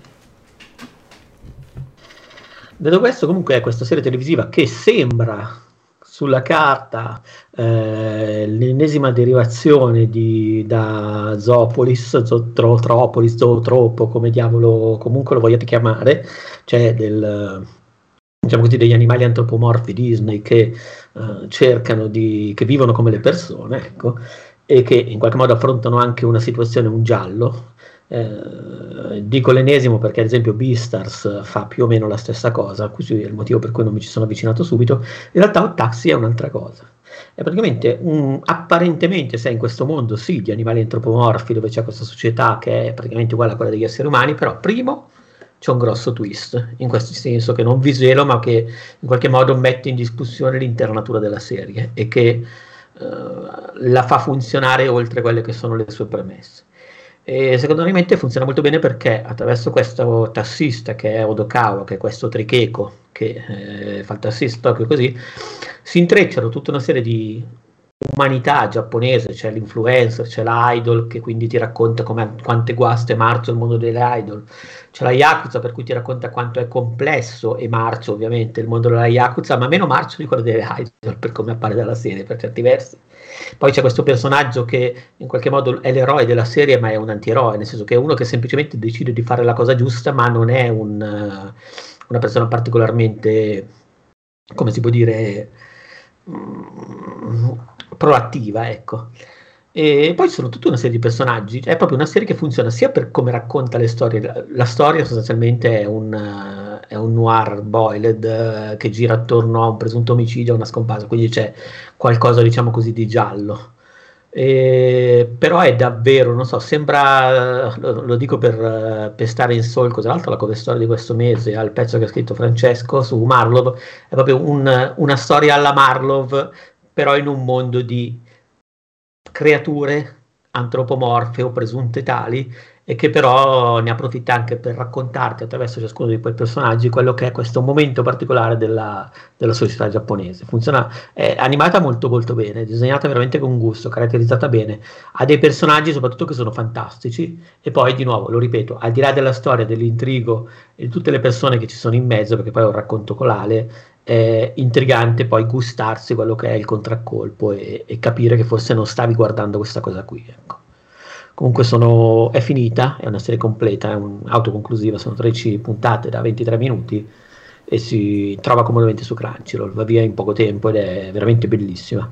Forse mh, uno degli anime più migliori, se non il migliore, che è uscito l'anno scorso tra quelli seriali uno degli anime più migliori, se non i migliori, che è uscito l'anno scorso tra quelli seriali. Il quote sulla, su, su Crunchyroll. sì, sì, sì, proprio sulla, proprio sulla videocassetta. Che sulla videocassetta. No, è recuperatelo, è veramente bellissimo.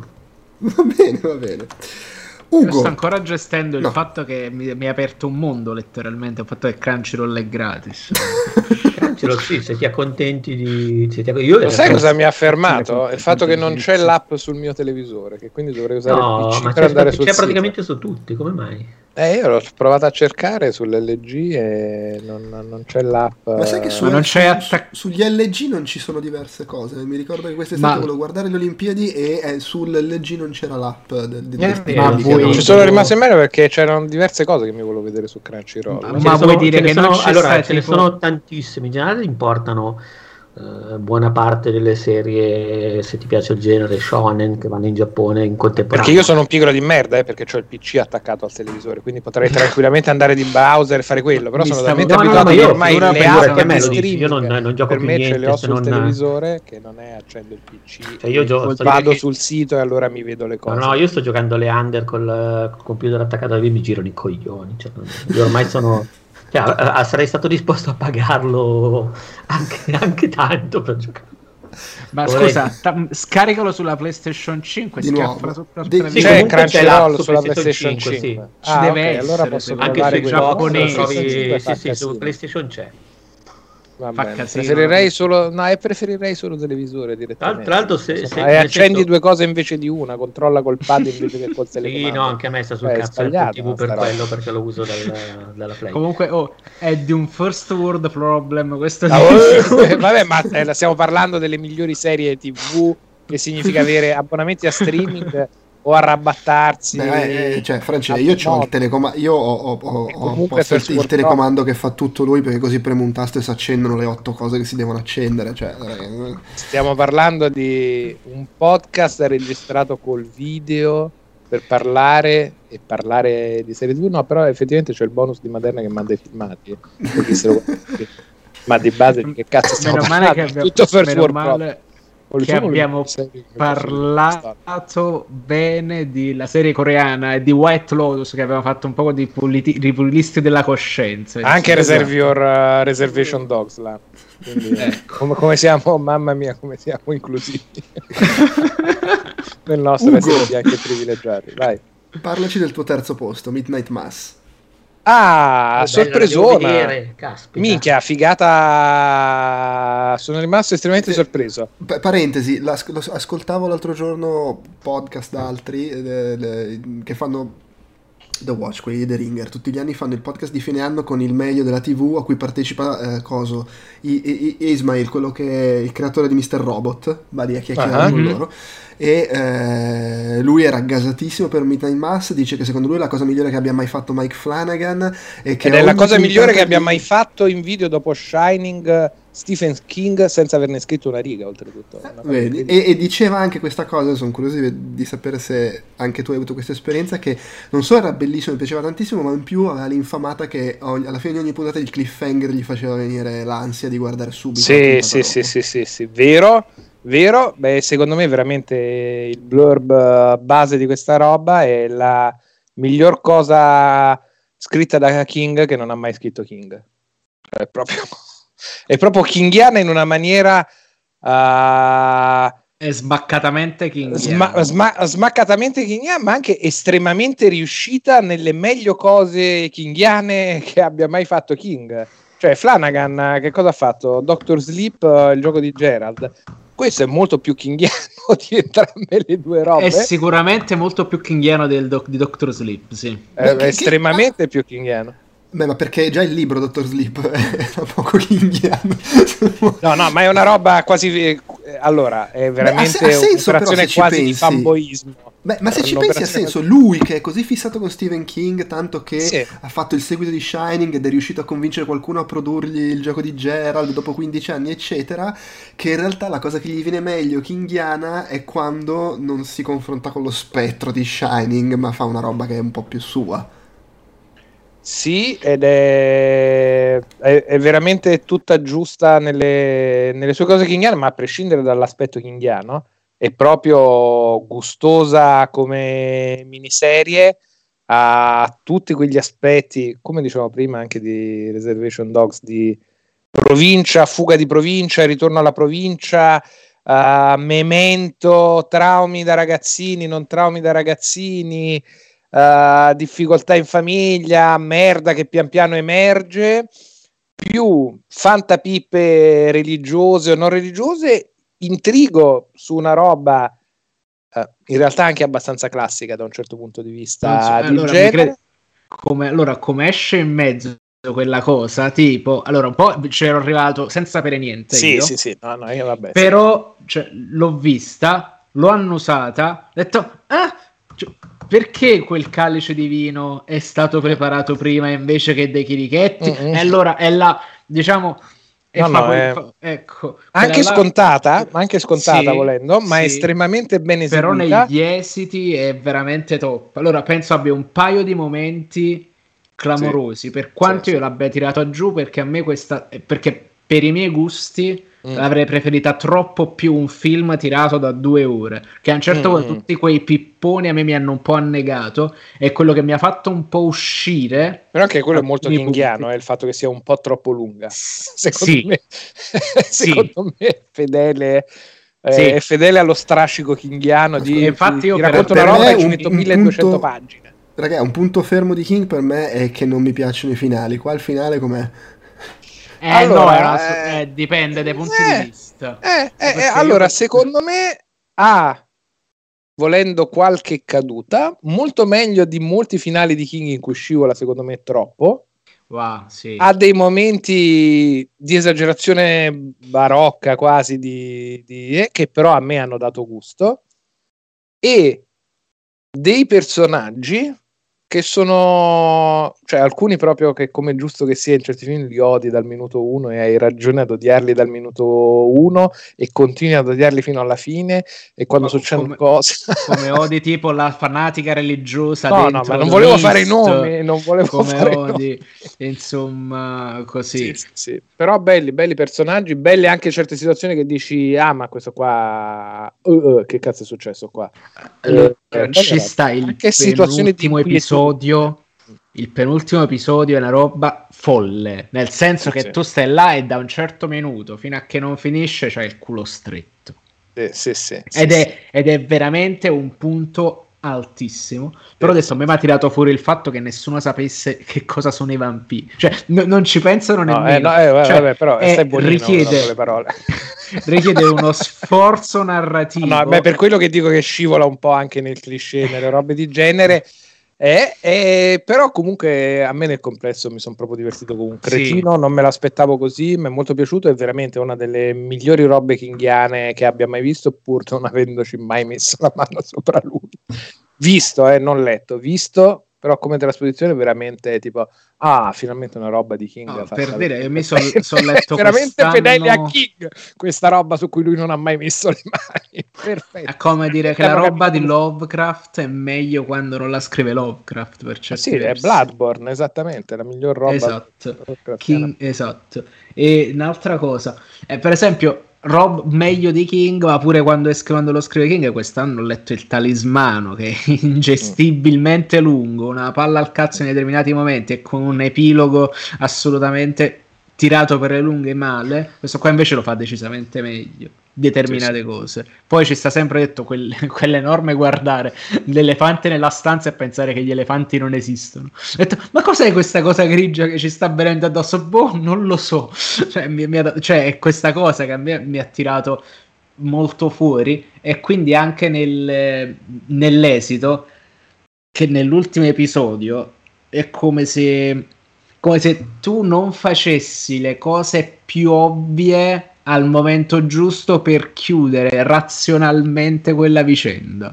E quindi sì, che poi è stupido parlare di razionalità dentro un film horror. Beh, c'è molto conce- sì, però secondo me c'è anche una questione spirituale di religione Sì. che è un'altra delle robe su cui King eh, poi martella, vedi l'ombra dello scorpione, cioè vedi una certa idea di, di Dio, di, di roba del genere, per cui secondo me viene tirata anche da quel punto di vista là, Mhm. che non mi ritrova a livello mio di sentire, ma che l'ho trovata invece estremamente fedele a quelle tematiche, quel modo di vedere le cose, partendo dal presupposto che se dobbiamo smontare sul fatto che come è possibile che in questo film horror non abbiano idea di questa roba, tiri giù tre quarti della filmografia o delle robe scritte. Come fai a non Eh. avere il concetto di questo?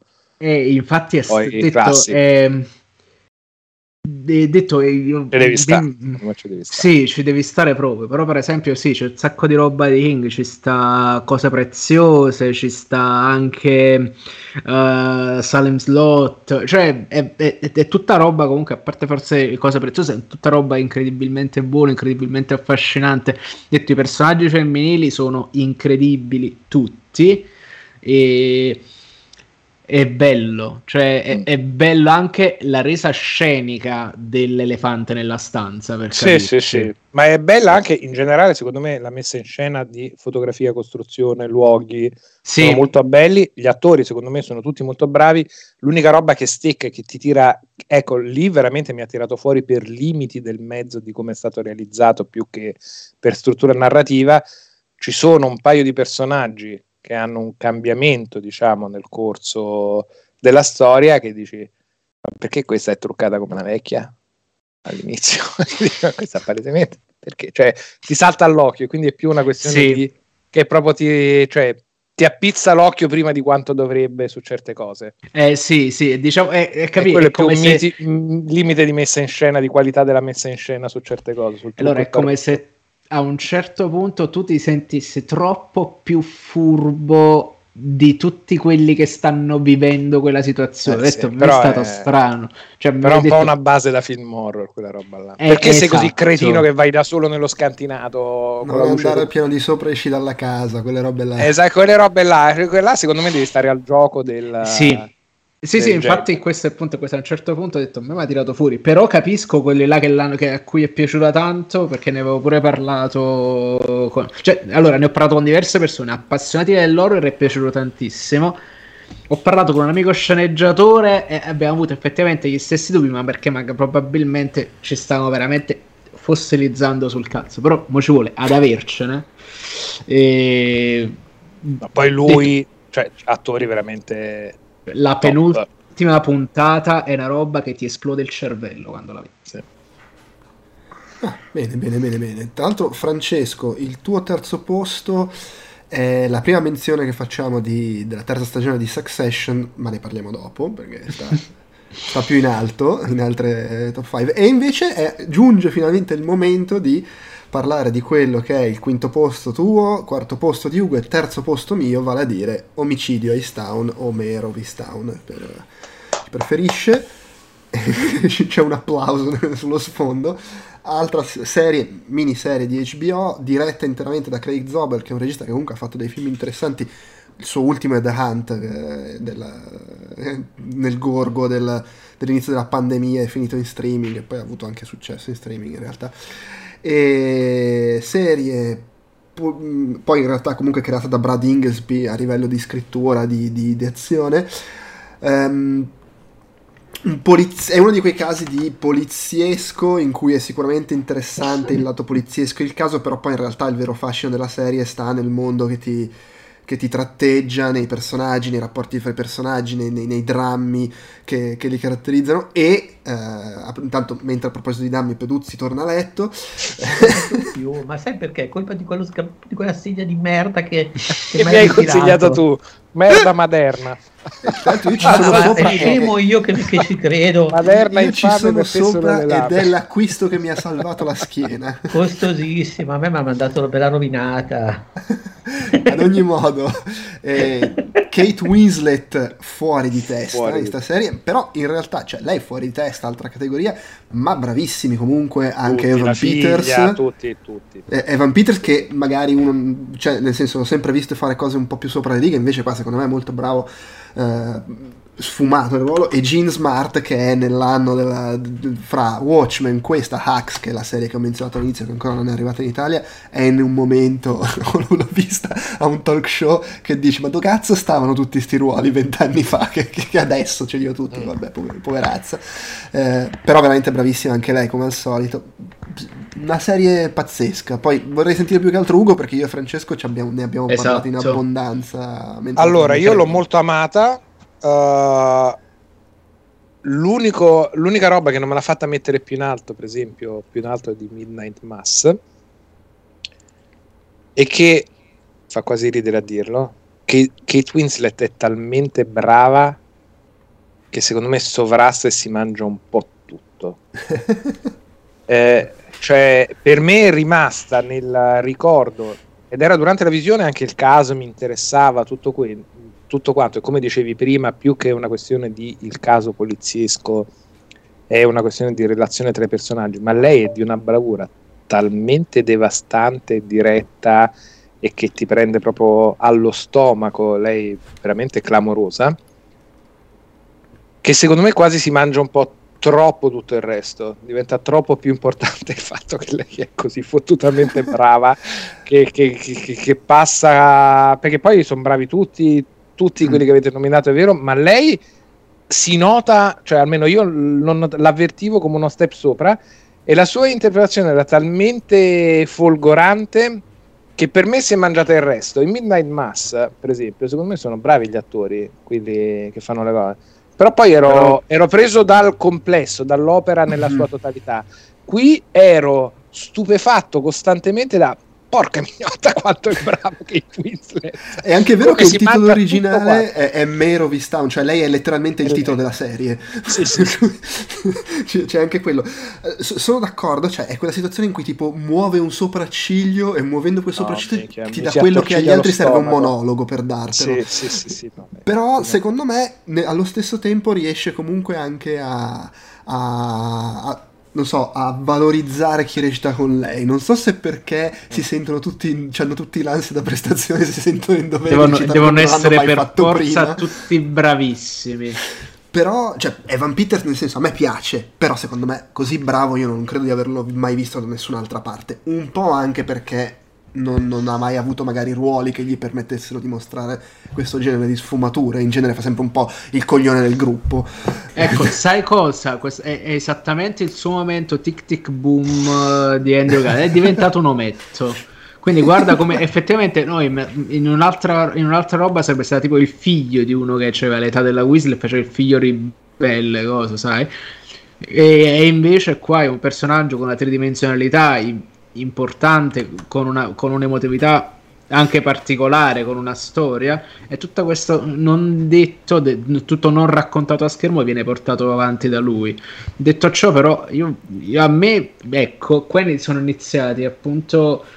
I- Perché al quinto posto? Perché tutta la roba che mi ha dato mi ha dato un sacco di fotta. Questo qua è stata una delle prime cose notevoli che mi ha dato. "Oh, cazzo, l'intrigo giallo devo sapere come va a finire. Che mi piace tantissimo. Mi ha dato tipo quelle vibes del, da thrillerone veramente che non mi aspettavo. Ed è stato piacevolissimo. Veramente piaceva roba che tipo cazzo devo sapere. Ti ricordi i messaggi che ci mandavamo? Oh, ma è uscita la puntata, cazzo, bellissimo.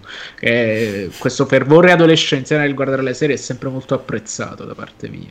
Tra- tra Mi avete- l'altro- mi avete, sentendovi pensavo al fatto che in fondo eh, Ivan Peters nella prima stagione di American Horror Story eh, aveva un personaggio profondo, sfaccettato Sì, Sì, però sì. comunque era, era nel e dove non faceva, non faceva il coglione ancora. dai. È vero, ma era comunque in un contesto che secondo me valorizza meno un interprete, Sì. perché comunque era il contesto Ryan Murphy ed è tutto... Sì, sì, È sono, tutto sono d'accordo, accelerato. però è, è- è la sua storia quella che mi sono portato dietro dalla prima stagione. Sì, Eh, sì, questo no, è anch'io su American Horror Story, io qua per esempio me, le- me lo sono già più perso. Io qui ho trovato personalmente fenomenali proprio tutte le donne, cioè Sì. Jane Smart che fa la madre di lei, fuori di testa anche lei. Lori Ross, brava, solo che poi c'è lei che veramente si mangia tutto. Cioè, ho trovato Eh, i sì. cast tutti giusti, un po' meno i maschi, non perché, ma proprio perché veramente sbiancano. Ma lei si carica emotivamente tutta la serie e se la, se la trascina e se la porta a casa. Poi giallo è finito per interessarmi sempre meno andando avanti, tanto più ero immerso nel personaggio di Kate Winslet. E, e poi da non sottovalutare il, il lavoro di Kate Winslet che fa per entrare nel personaggio fra l'accento fuori di testa, il, il fatto che zoppica tutto il tempo e quanta cazzo di, di panini col formaggio le hanno fatto mangiare a sta povera donna. Continuava a infilarsi roba in gola. Eh, no, però bello, bello, merita. E credo sia stato il primo di una lunga serie di momenti del 2021 in cui mi sono ritrovato a pensare: c'ho questa roba qua, ma perché cazzo ogni settimana devo perdere un'ora di tempo a guardare la, nuova, la puttanata in corso su Disney Plus? che ha raggiunto l'apice in questa e tra l'altro lì ancora andava bene perché era il periodo di Loki che tutto sommato Loki mi è piaciuto però Poi è arrivato il piccione d'inverno ed è tutto riprecipitato a e monnezza. L'apice, no, in realtà l'apice si è raggiunto in questo momento in cui ho visto la prima puntata di Boba Fett e poi ho iniziato Station Eleven, non ho più guardato Boba Fett. È Hai successa fatto questa cosa. Eh, anche se ammetto che tutti che dite che queste due puntate sono, sono male, mi state facendo Beh, allora io ho visto Allora- la seconda, io ho visto anche la seconda che dicono che non è male. No, secondo me è solo quella prima. Sol- è soltanto i primi dieci minuti della prima. Io lo- lo so- lo- eh, ragazzi, cioè non so i dettagli, ma lo so perché tutti sono casati con la seconda, perché appare Cucù che fa cia cia. Eh, Sì, sì, no, no, ma invece secondo me la puntata è un po' una monnezza, la seconda. Però eh, Cucù è fatto molto bene, è fatto meglio di come era fatto nell'altro finale. Ah, è fatto molto meglio. Sì, il trick e track è fatto molto bene, ma anche sti cazzi che il trick e track è fatto molto bene perché la puntata comunque è una bella palla al cazzo inutile. Ma Quella infatti, prima, ecco, secondo in- me invece... In questo senso, in questo senso poi appunto andiamo avanti eh, per capire quanto in realtà a me possa interessare questa cosa. Io sono quello che... Oh, non avete capito un cazzo, il finale di Rogue One quando arriva Darth Vader è la cosa peggiore del film. Questo, questo è il mio, il mio approccio a queste cose. Ah, arriva Ah, figure-. Però io non, però io non metterei... Sfondi una porta aperta, Materna. Cioè, a me sono riusciti a far venire a palla al cazzo una serie che si chiama The Book of Boba Fett. Che sapendo i trascorsi storici di nomi e Nick, ci vuole veramente dell'impegno importante. No, infatti. Vabbè. Eh, Andrea, tu che ti stavi inserendo, il tuo terzo posto è il regista nudo, così poi la finisci di, di Eh, parlare vero, lo di sai che lo volevo strane mettere nelle menzioni speciali, Peduzzi. Bravo, bravo, perché Io lo volevo non mi mettere nelle menzioni ricordavo di speciali e mi sono fosse. dimenticato. Eh, Bravo. bellissimo. La seconda Comunque, stagione scusa, spacca tutto. Po- voglio dire una cosa, apprezzo, hai fatto meno il figo dell'anno scorso, l'anno scorso eri chiaramente in modalità mo ci infilo otto anime solo per rompere i coglioni e fare... No, no, vabbè, allora è stato un anno in cui ne ho visti meno e quelli che ho visto erano cinematografici, film. Mhm. E poi in realtà no, ma io non veramente non, ehm, scusa, non, non ci, non ci vado a- all'idea di variare, non me ne frega una mazza proprio. Ma lo so, è, semplicemente, eh. è semplicemente che se se apri il mio Netflix e vai sul mio account, cioè per dire, guardo quelli di Olga, ci sono anche, cioè nel mio vedi solo roba anime ormai giapponese tra le, le proposte. per La- esempio- la- sì, è che l'anno scorso ne avevi due nelle menzioni onorevoli e due nella top 5 e quello più Eh, alto stato- si- è stato un c'aveva grande mezzo titolo che era in giapponese. Cioè. è stato un grande anno per l'animazione. Vabbè, comunque, vai con il regista. Eh, vabbè, il regista nudo che cos'è? È praticamente la seconda stagione di questa serie che eh, parla di Toro Buranishi e quindi è un biopic tratta da un romanzo biografico sul- sullo stesso Buranishi e eh, sceneggiata da Yoshitashu Yamada adesso però mh, Adesso tutti i nomi ci spari che non conosce un cazzo di nessuno. allora Dai. eh, mi limito solo a segnalare che eh, oltre a uno staff eh, legato al- a- alla divisione giapponese di Netflix, eh, un valore aggiunto secondo me alla serie che si percepisce è che c'è dietro anche la consulenza di uno dei produttori di Narcos. Quindi in qualche modo la serie si, si ibrida un po' e si emancipa da quelli che sono i classici, come si può dire, dorama giapponesi, anche quelli più sofisticati. Per dire, Mm, tu una volta hai parlato, se non sbaglio, di eh, Tokyo Midnight, eh, quello del, del, del, del Midnight ristorante. comunque. Midnight, Sì, sì. Midnight Stories, là, quello- Midnight Story. E, però per, dire, per quanto sia bella, anche quella serie lì è come messa in scena è molto ha quel taglio artificioso che hanno tantissimi. Sì, sì, dorama. televisione del cazzo giapponese. Bravissimo. Sì, sì, sì. Ecco, invece in questo caso no, nel senso che la prima stagione un pochino ancora sì, questa seconda no. E praticamente è la storia, è, praticamente secondo me è un po' il Mad Men più l'Alten Catch Fire giapponese. con la prospettiva del caso, nel senso che fa quella cosa lì. Cioè ti racconta... che, sono sempre giapponesi e quella roba, questa qua è proporzionale. No, Beh, nel senso che fa quella cosa lì. Io, io preferisco eh, Alten Catch Fire Mad Men e di molto Mad Men al regista nudo. Non di meno è secondo me è il massimo che potevano fare perché era quella situazione, diciamo così, della televisione giapponese. E comunque è un buon prodotto, nel senso che nel raccontare in questa seconda stagione questa ascesa di questo re del porno giapponese, eh, si passa da- dagli anni 80 della prima stagione agli anni 90 della, di questa seconda, quindi in pratica c'è proprio il passaggio tra il periodo Showa e quello Heisei e quindi entra in gioco quello che è stato il- la crisi economica degli anni 90 del Giappone. Mm, mm, mm. Per cui in qualche modo ti racconta molto bene un periodo e un eh, mood dopo che, fatto- che ti ha fatto vedere nella stagione precedente quelli che erano gli anni 80 giapponese. Contemporaneamente ti racconta la crescita dei personaggi e veramente ti giuro, sembra anche di, da italiano ci vedi roba tipo di Tangentopoli, ci vedi Schicchi, ci vedi Cicciolina, ci vedi proprio tutte quelle robe Bravo, lì. stavo per Però- dirti che la parte degli anni Ottanta è molto più vicina all'immaginario italiano perché è troppo più il rampantismo berlusconiano delle tv private e quindi nella prima stagione vedi molto quella crescita pazza degli anni Ottanta, cocaina, donnine, colpo grosso, tutto quello che vuoi, quella cosa lì. Nella seconda c'è molto più un crollo che è più legato al Giappone che noi abbiamo, eh, ma non abbiamo che, avuto. Che però abbiamo avuto per certi versi anche noi, però non per questo tipo di. Non per questo tipo di cose. E non, con queste implicazioni, e non con queste implicazioni economiche proprio a livello nazionale. Sì. Comunque eh, funziona molto bene perché è una di quelle serie che ti racconta un periodo, ti racconta anche una serie di cambiamenti che poi sono stati per certi versi. Eh, mondiali, per cui il passaggio da una tecnologia all'altra, consumo di abitudini che cambiano, eh, abitudini di consumo che cambiano, perdonatemi, il fatto che il porno, come spesso succede da Boogie Nights, piuttosto che anche in Pame Tommy, che eh, è in uscita o forse è uscita oggi su Disney Plus, se in qualche modo No, oggi. Eh no, credo di aver visto. Credo di aver oggi, strellato oggi. quando ho visto Boba Fett. Ho visto, ah, c'è sì. Pam e Tommy. Sono confuso ti, con ti, Richard che esce. Sì, sì, sì, che esce qua. Però ti fa anche vedere come molto spesso eh, tantissimi cambiamenti che possono essere di costume, tecnologici e di distribuzione si intrecciano e a volte prendono proprio una spinta da quello che è il segmento del porno. E, e, poi ti mostra anche questo, i bassi fondi di, questa, di, questo mondo, nel senso che nella prima stagione funzionava molto bene il fatto che per gran parte del racconto tu hai un'idea quasi rivoluzionaria di questo personaggio che non si sporca mai veramente troppo le maniche, è quasi un sognatore così e poi hai la toccata finale con la Yakuza che ti fa vedere quanto è merdoso il mondo che economicamente sostiene questo ambiente del porno. Qui la cosa spinge ancora più a fondo, più i personaggi vengono messi molto più in discussione e non so come dire, evolvono. Cioè, tanti personaggi che nella prima stagione erano un po', non dico macchiettistici, però eh, stavano un po' più sullo sfondo, qui emergono moltissimo. Ad esempio, la sua assistente, la, la scenografa, che a un certo punto mm-hmm. si fa la sua strada. Adesso, non, ripeto di nuovo, facendo un parallelismo, è molto simile al rapporto che c'è tra Don Draper e Penny Olson, è quella cosa lì.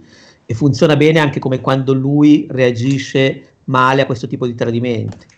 E, e, secondo me, tra l'altro, poi questa seconda stagione funziona molto meglio anche sul piano della messa in scena, nel senso che non c'è la parte paccara americana della prima, che era un po' veramente una. che scendeva molto. Che sembrava effettivamente molto... un porno. Sì, è vero. Qui è molto più, ehm, come si può dire, organica la messa in scena, la fotografia, la composizione, anche molto più sofisticata, contestualmente parlando, e soprattutto è più, non so come dire, più, è molto più interessante la storia, perché vabbè, come spesso succede, la caduta può essere più interessante della, dell'ascesa. Ed è bello anche come la risolvono alla fine, nel senso che ha anche un bel finale interessante, poetico, commovente. Poi per il resto è recitata bene, ha dei bravi, bravissimi attori. C'è ad esempio mh, Shinosuke Mitsushima, che è quello che fa spesso lo Yakuza, ma ha fatto anche un sacco di film, eh, ha lavorato anche con Kitano, ha lavorato, vabbè, comunque è, un ottimo attore emergente giapponese e ha la faccia, ha proprio la faccia strana, nel senso da, da Yakuza, anche nel, in uno dei film che abbiamo visto nel, come si dice, nel Far East.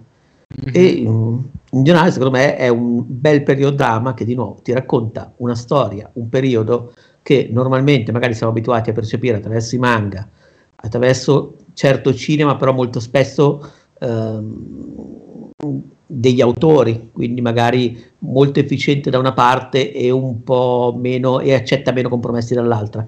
Qui invece hai proprio un, un periodrama che, che ti fa entrare in quello che era il Giappone di quegli anni lì.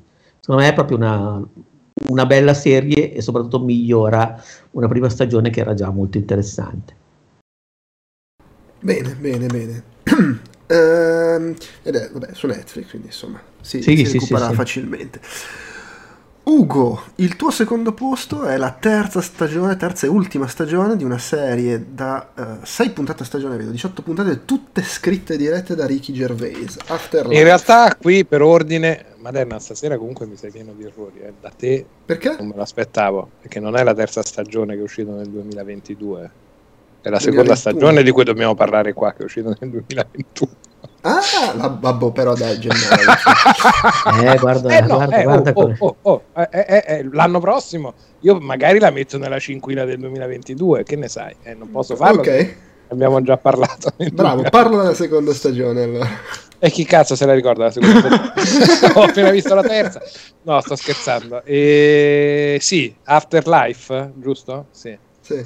E, e qua mi, mi, ripeto perché si ritorna una cosa che poi uno... Vabbè, comunque. Uh, la roba che più mi piace di Afterlife è che io detesto quando vengo manipolato a livello sentimentale, cioè Mhm. quando mi fai la scena con la musica per cui mo devo piangere, e non perché poi non piango, perché mi funziona la manipolazione emotiva, ma detesto quando mi sento tirato eh, perché lì mi, mi vuoi portare. Quando la sento come una questione di scrittura e non di verità, non so come, non so come dire. Semplicemente perché se adesso faccio questo, ti metto questa nota e questa situazione è molto molto drammatica, allora te piagni. La roba che mi piace di più di Afterlife è che racconta una situazione effettivamente sulla base che non dovrebbe fare ridere niente, perché un recente vedovo che non accetta, soprattutto nella prima stagione, la morte della propria compagna, allora dice per me non ha nessun più senso vivere, se non fosse che mi devo occupare di un cane. Eh, e allora tutto quello che mi passa per la testa, tutto quello che non mi piace, lo dico perché tanto È l'inizio di John per- Wick praticamente. è l'inizio di John Wick. Dice, posso dire quello che cazzo penso e quello che cazzo voglio perché tanto chi se ne frega potrei morire domani e sarei felice perché in realtà la vita mi è diventata insopportabile perché ho perso l'amore della mia vita. Che è una roba di un inizio estremamente melò volendo. Ma invece è trattata con una tale sensibilità sui sentimenti e lui scrive in maniera estremamente divertente e la, almeno personalmente l'ho avvertita come una cosa così sincera e vera che uno ti scassi dalle risate quando lui si comporta come una merda perché tanto non ha niente da perdere e quindi prende un ragazzino e gli dice le peggio cose semplicemente perché gli gira il cazzo. A me questa roba mi ha fatto molto ridere metti conto nella prima stagione. Nella seconda la roba che mi è piaciuto molto è che questi personaggi che introduce in realtà dà a tutti un'umanità e una situazione iniziale che potrebbe sembrare quasi da cinico TV da un certo punto di vista, cioè casi umani o cose, ma tutti trattati con un'estrema dignità nei loro sentimenti che da una parte, messi nelle situazioni in cui lui li mette, ti creano estrema compassione ed estrema ilarità contemporaneamente, quindi è una serie che riesce a passare ancora più di strappare lungo i bordi, ancora più di altri esempi che abbiamo fatto questa serie e questa sera da un'estrema verità drammatica della condizione umana, del sentimento, della caducità della vita, della, di cose irre- irreparabili da un certo punto di vista, di cose che avverti come vere, che ti squassano dentro, a robe estremamente divertenti, ma veramente estremamente divertenti. E come, eh, poi uno appunto la butta in tristezza, quando durante un funerale di una persona cara qualcuno riesce a fare un ricordo che ti fa scassare dalle risate perché era esattamente così. E questa cosa la fa di, di continuo. E, non- e nonostante sia scritta per darti quell'effetto, non la sento mai come falsa e manipolatrice dei miei sentimenti. La sento sempre come vera della condizione umana. E quindi questa roba me la fa crescere da morire a livello di, di stima e allo stesso tempo di connessione emotiva perché invece di chiudermi perché mi sento manipolato sentimentalmente riesco ad aprirmi e quindi a ridere in maniera estremamente sguaiata e divertita di casi umani e con delle battute effettivamente pesantissime eh. nella seconda stagione sono personaggi umani che parlano di, di- di- di sborrate di elefanti e ti fa molto ridere una povera segretaria che non vorrebbe sentire queste cose e nonostante sia estremamente sgradevole è anche estremamente divertente. E, e allo stesso tempo in un ambito di serialità ti porta ad una crescita de- dei personaggi. Quindi da quella che era una situazione estrema di dolore di inconciliabilità con il dover vivere comune che ti diverte molto nella prima stagione vedi uno sviluppo del personaggio di lui e dei personaggi che si uniscono che gli stanno intorno estrema sia di, di rispetto verso le situazioni che appunto nel segno della, della verità umana e della sofferenza umana ti affezioni e vedi anche una crescita, cioè non è una questione statica di adesso ti ripropongo quello che è stato nella prima stagione, ma ti porto a vedere una crescita e quali possono essere le ragioni di vita di divertimento, di affetto e quali possono essere delle concezioni che davi per divertenti, facili e scontate nella prima, a uno sviluppo invece maggiore dei personaggi, che sia l'amica che incontra al cimitero a cui è morto il marito e con cui crea un certo tipo di legame, o che siano le persone che ha in ufficio, o che siano i casi umani che va ad intervistare perché è un giornalista locale di un, un giornale, diciamo, locale del cazzo. Eh, ci sono dei casi umani devastanti, da quello che sono il flauto col naso a il maestro delle pippe, non so come dire, dei casi umani infiniti che però hanno una loro umanità e verità e allo stesso tempo un grande divertimento che ti suscitano. Quindi sì, sì, è, è veramente una delle cose negli ultimi anni che più mi ha commosso e divertito in maniera alternata e uniforme e di cui apprezzo la qualità semplice. Secondo me questa parte c'era già in, uh, in, in Derek, che era un'altra serie sua che mi era piaciuta molto. Qui secondo me c'è, c'è ancora più un salto. Uh, e visto che qua stiamo parlando della seconda stagione, consiglio a tutti di vedere anche la terza che poi ne parleremo il prossimo anno, tra 12 mm-hmm. mesi, ma sarà bellissimo uguale. Tra l'altro qui ti segnalo che hai appena fatto... Uh, è stato un momento Peduzzi questo, mm. nel senso che la terza stagione è uscita a gennaio, ha avuto, ha avuto una cosa. ma la seconda è del 2020. Porco... il mondo. No, è brutto, vero, quando fa, quando fa così e te la Mamma mia. Peppe no, Peppe che gli ho battuto il cazzo prima, capito? Che adesso è piccato. Sì, sì, ma avvelenato, adesso è apposta, si informa. Non ricordo onestamente su che cosa era successo a Peduzzi in una delle classifiche dell'anno scorso. Ma sì, ma sarà stata Però anche in questo volta. caso io, essendo una roba che non ho guardato, me ne sono accorto solo adesso, quando tu mi hai detto sta cosa che è del... È, è passato è di più di un anno tra la fine della seconda stagione e l'inizio della terza. Era, eh, beh, maledetta, maledetta pandemia. Quindi di fatto eh, sì. After la rubato, seconda posizione rubato, non è questa. non esiste, Afterlife non esiste. Eh, eh, beh, sale tutto, quindi Midnight Mass secondo, Omicidio di Town terzo, Arcane quarto e boh, eh, Only Murders in the Building quinto. Vabbè, ma tanto hai, hai, scazzato su Arcane, fine, pari e patta, guarda. Esatto, sì, tu vedi, cioè, no, ma in realtà, in realtà gennaio era un mese del 2021 e quindi... perché si sa con la pandemia sono quelle cose strane. La pandemia tutte le feste si porta via. Esattamente. Le altre seconde posizioni non le facciamo perché sono Come tutte no? serie che, al- che, sono al primo posto di qualcun altro. Nel senso ah, che Francesco, panico, panico. al secondo posto Francesco c'ha It's a Sin, che tra l'altro è una serie che mi hai fatto abbastanza venire in mente per come parlavi di Afterlife. Per, insomma, e che non ho idea di cosa sia, quindi diventa Ottimo. automaticamente estremamente interessante a sentirvene parlare. No spoiler. Il mio secondo posto è la terza stagione di Succession, ma c'è più sopra, e il secondo posto di Peduzzi è la seconda di Ted Lasso.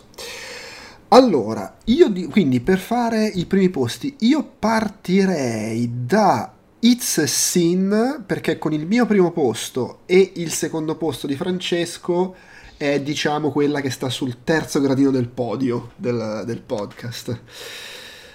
It's a Sin. Allora, It's a Sin, per, perché me l'hai fatto venire in mente parlando di Afterlife? Perché non, non è una serie che la butta a sorridere, quindi è, è, è, diciamo, è un gradino sotto come situazione, però me l'hai fatto venire in mente perché? Perché è una serie, è una miniserie eh, che non conosci perché purtroppo in Italia è arrivata su, come cazzo si chiama, Stars Play, Star Play, il servizio. Ah, vabbè, però adesso ci dovrebbe essere su Disney Plus quella roba. In no, quella è Star, no. è una, un'altra cosa. Pal, mannaggia al cazzo, Play, anche volendogli dare i soldi, Stars Play, cazzo, Stars Play è c'è l'abbonamento canale su, su Prime abbona- Video, è perché è un canale ad abbonamento che in Italia ha avuto il coraggio di esordire come roba che stava solo su Apple TV. Cioè tu dovevi avere Apple TV e farti l'abbonamento a Stars Play. Pensate, ma d'altro hanno diverse di ombrello. Allora, adesso, adesso in adesso realtà puoi farlo sotto Amazon, puoi andare direttamente col browser sul loro sito, cioè ti puoi abbonare dentro ad altre cose. Posso andare ma... direttamente sul, col browser sul loro sito? No, lo so, vabbè, però Mi hai già rotto tipo... i coglioni se ti Però se c'hai Amazon su, se tu guardi Amazon con okay, la sua sì. app lo, lo, trovi lì sì. dentro come canale. Okay. Ok. E, e hanno un sacco di roba bella, tra l'altro. gente- hanno è gente anche. che attacca il computer alla televisione. Ah, hanno anche la miniserie quella sulle carree del lì, Little Drummer Girl con Florence Pugh, eh, che è bellissima. Che è La diretta, tamburina. è diretta dal regista di Old Boy, se non sbaglio. Mi Ah. Hanno anche quella serie che, che- che vedo girare, ma che non ho mai avuto ancora il coraggio di, di appiccicare, quella su con eh, come si chiama la Oddio santo, perché sono così rincoglionito. Eh, bella, La- Giorgina. è una brutta faccenda l'età. Eh, e vabbè, il cambio di location comunque io lo apprezzo Peduzzi perché sei una star eh. Cioè, come ci sono nelle serate degli Oscar i cambi d'abito tu hai cambiato tre location Sì, sì, sì, sì, sì, assolutamente. Hanno Dai, anche come- cast- Hanno anche Castle Rock a proposito di serie kinghiane, che la prima stagione secondo me non era male. Comunque io ad intanto tac, ho contattato il professionista della mafia per riprendere la tamburina perché c'è Florence Pug che è veramente soltanto cuore. Ah, ma, poi è, è- è- veramente bello. eh, e Florence Pugh è brava. Ad ogni modo, It's a Sin, se- miniserie creata da Russell T. Davis, che vabbè è famoso nel bene e nel male, soprattutto per suo per essere l'uomo che ha rilanciato che ha lanciato il Doctor Who moderno, però insomma ha fatto anche altre cose.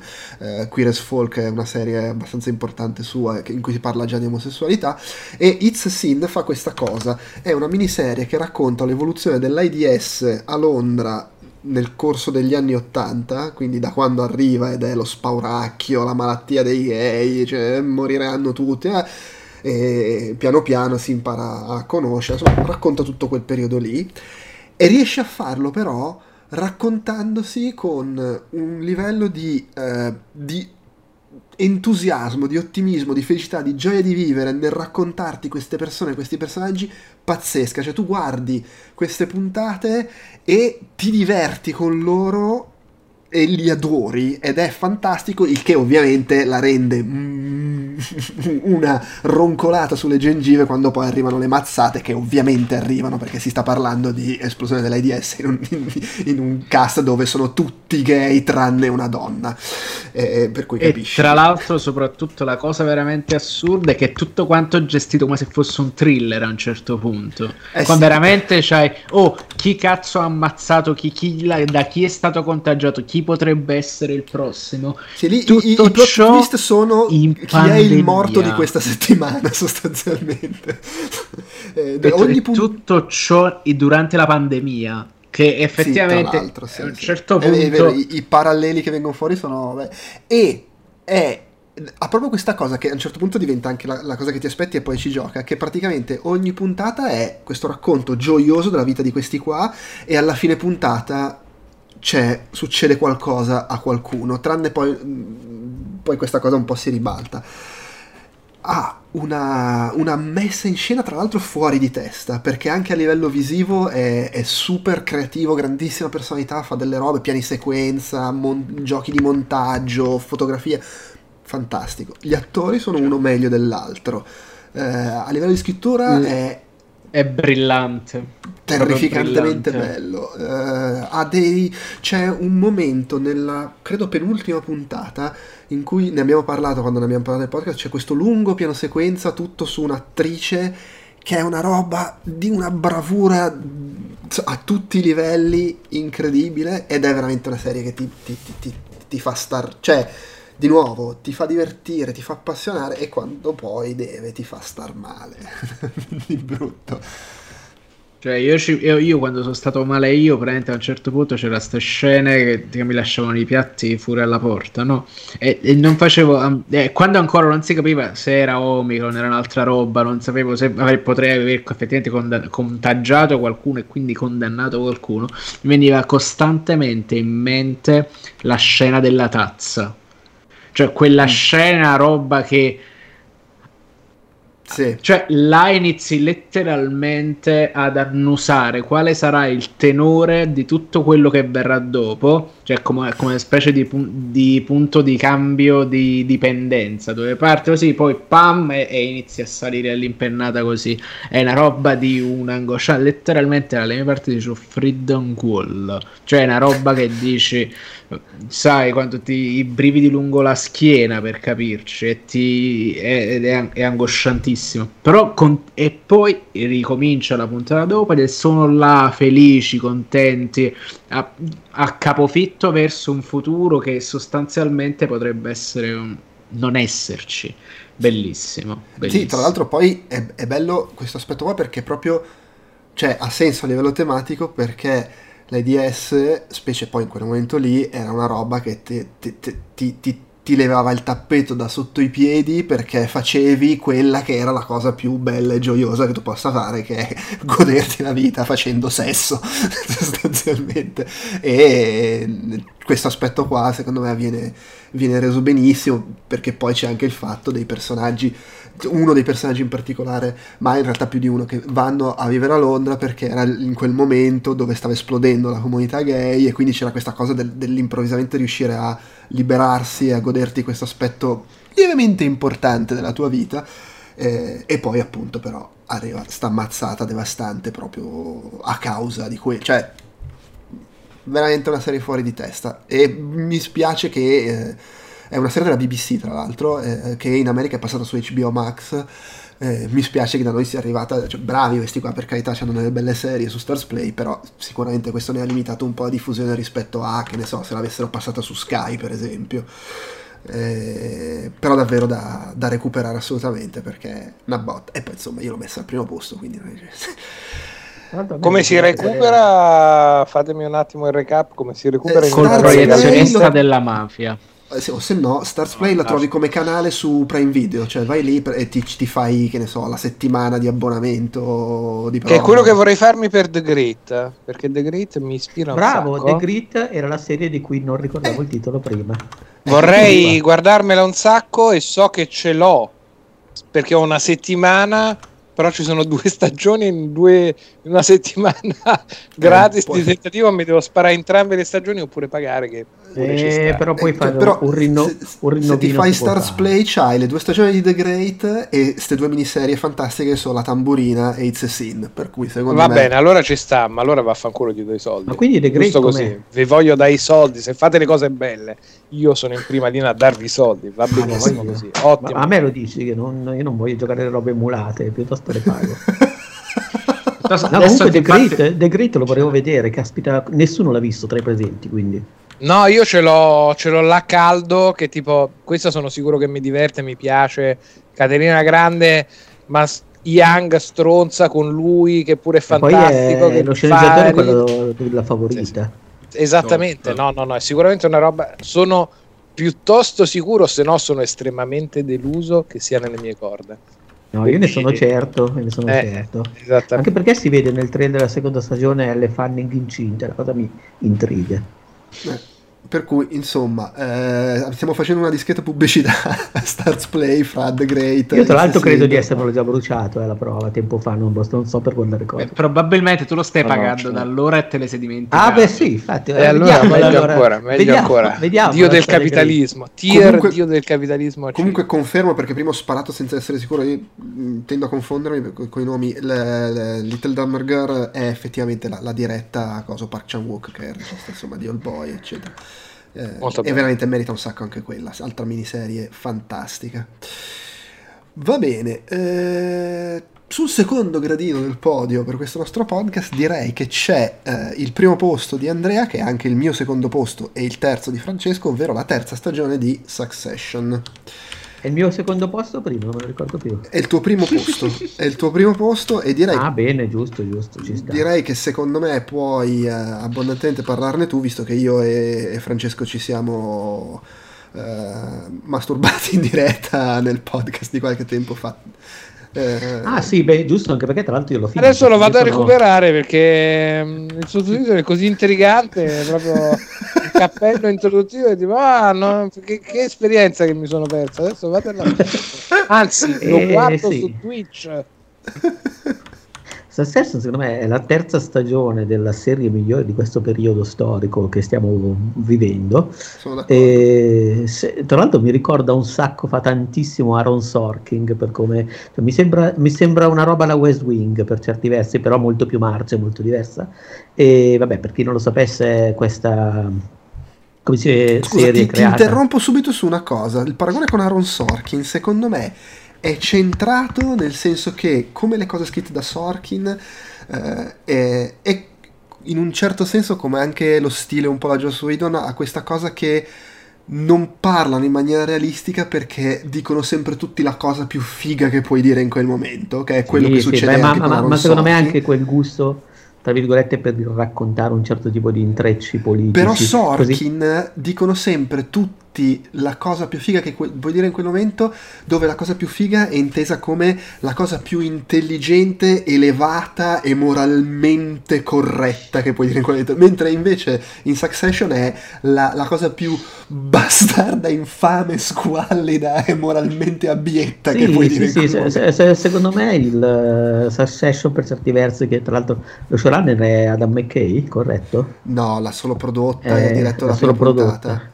Sì, sì, no, lo, lo- lo showrunner è coso, ehm, oddio, non mi viene il nome adesso, Je- Jesse Armstrong. Bravo, bravo, bravissimo.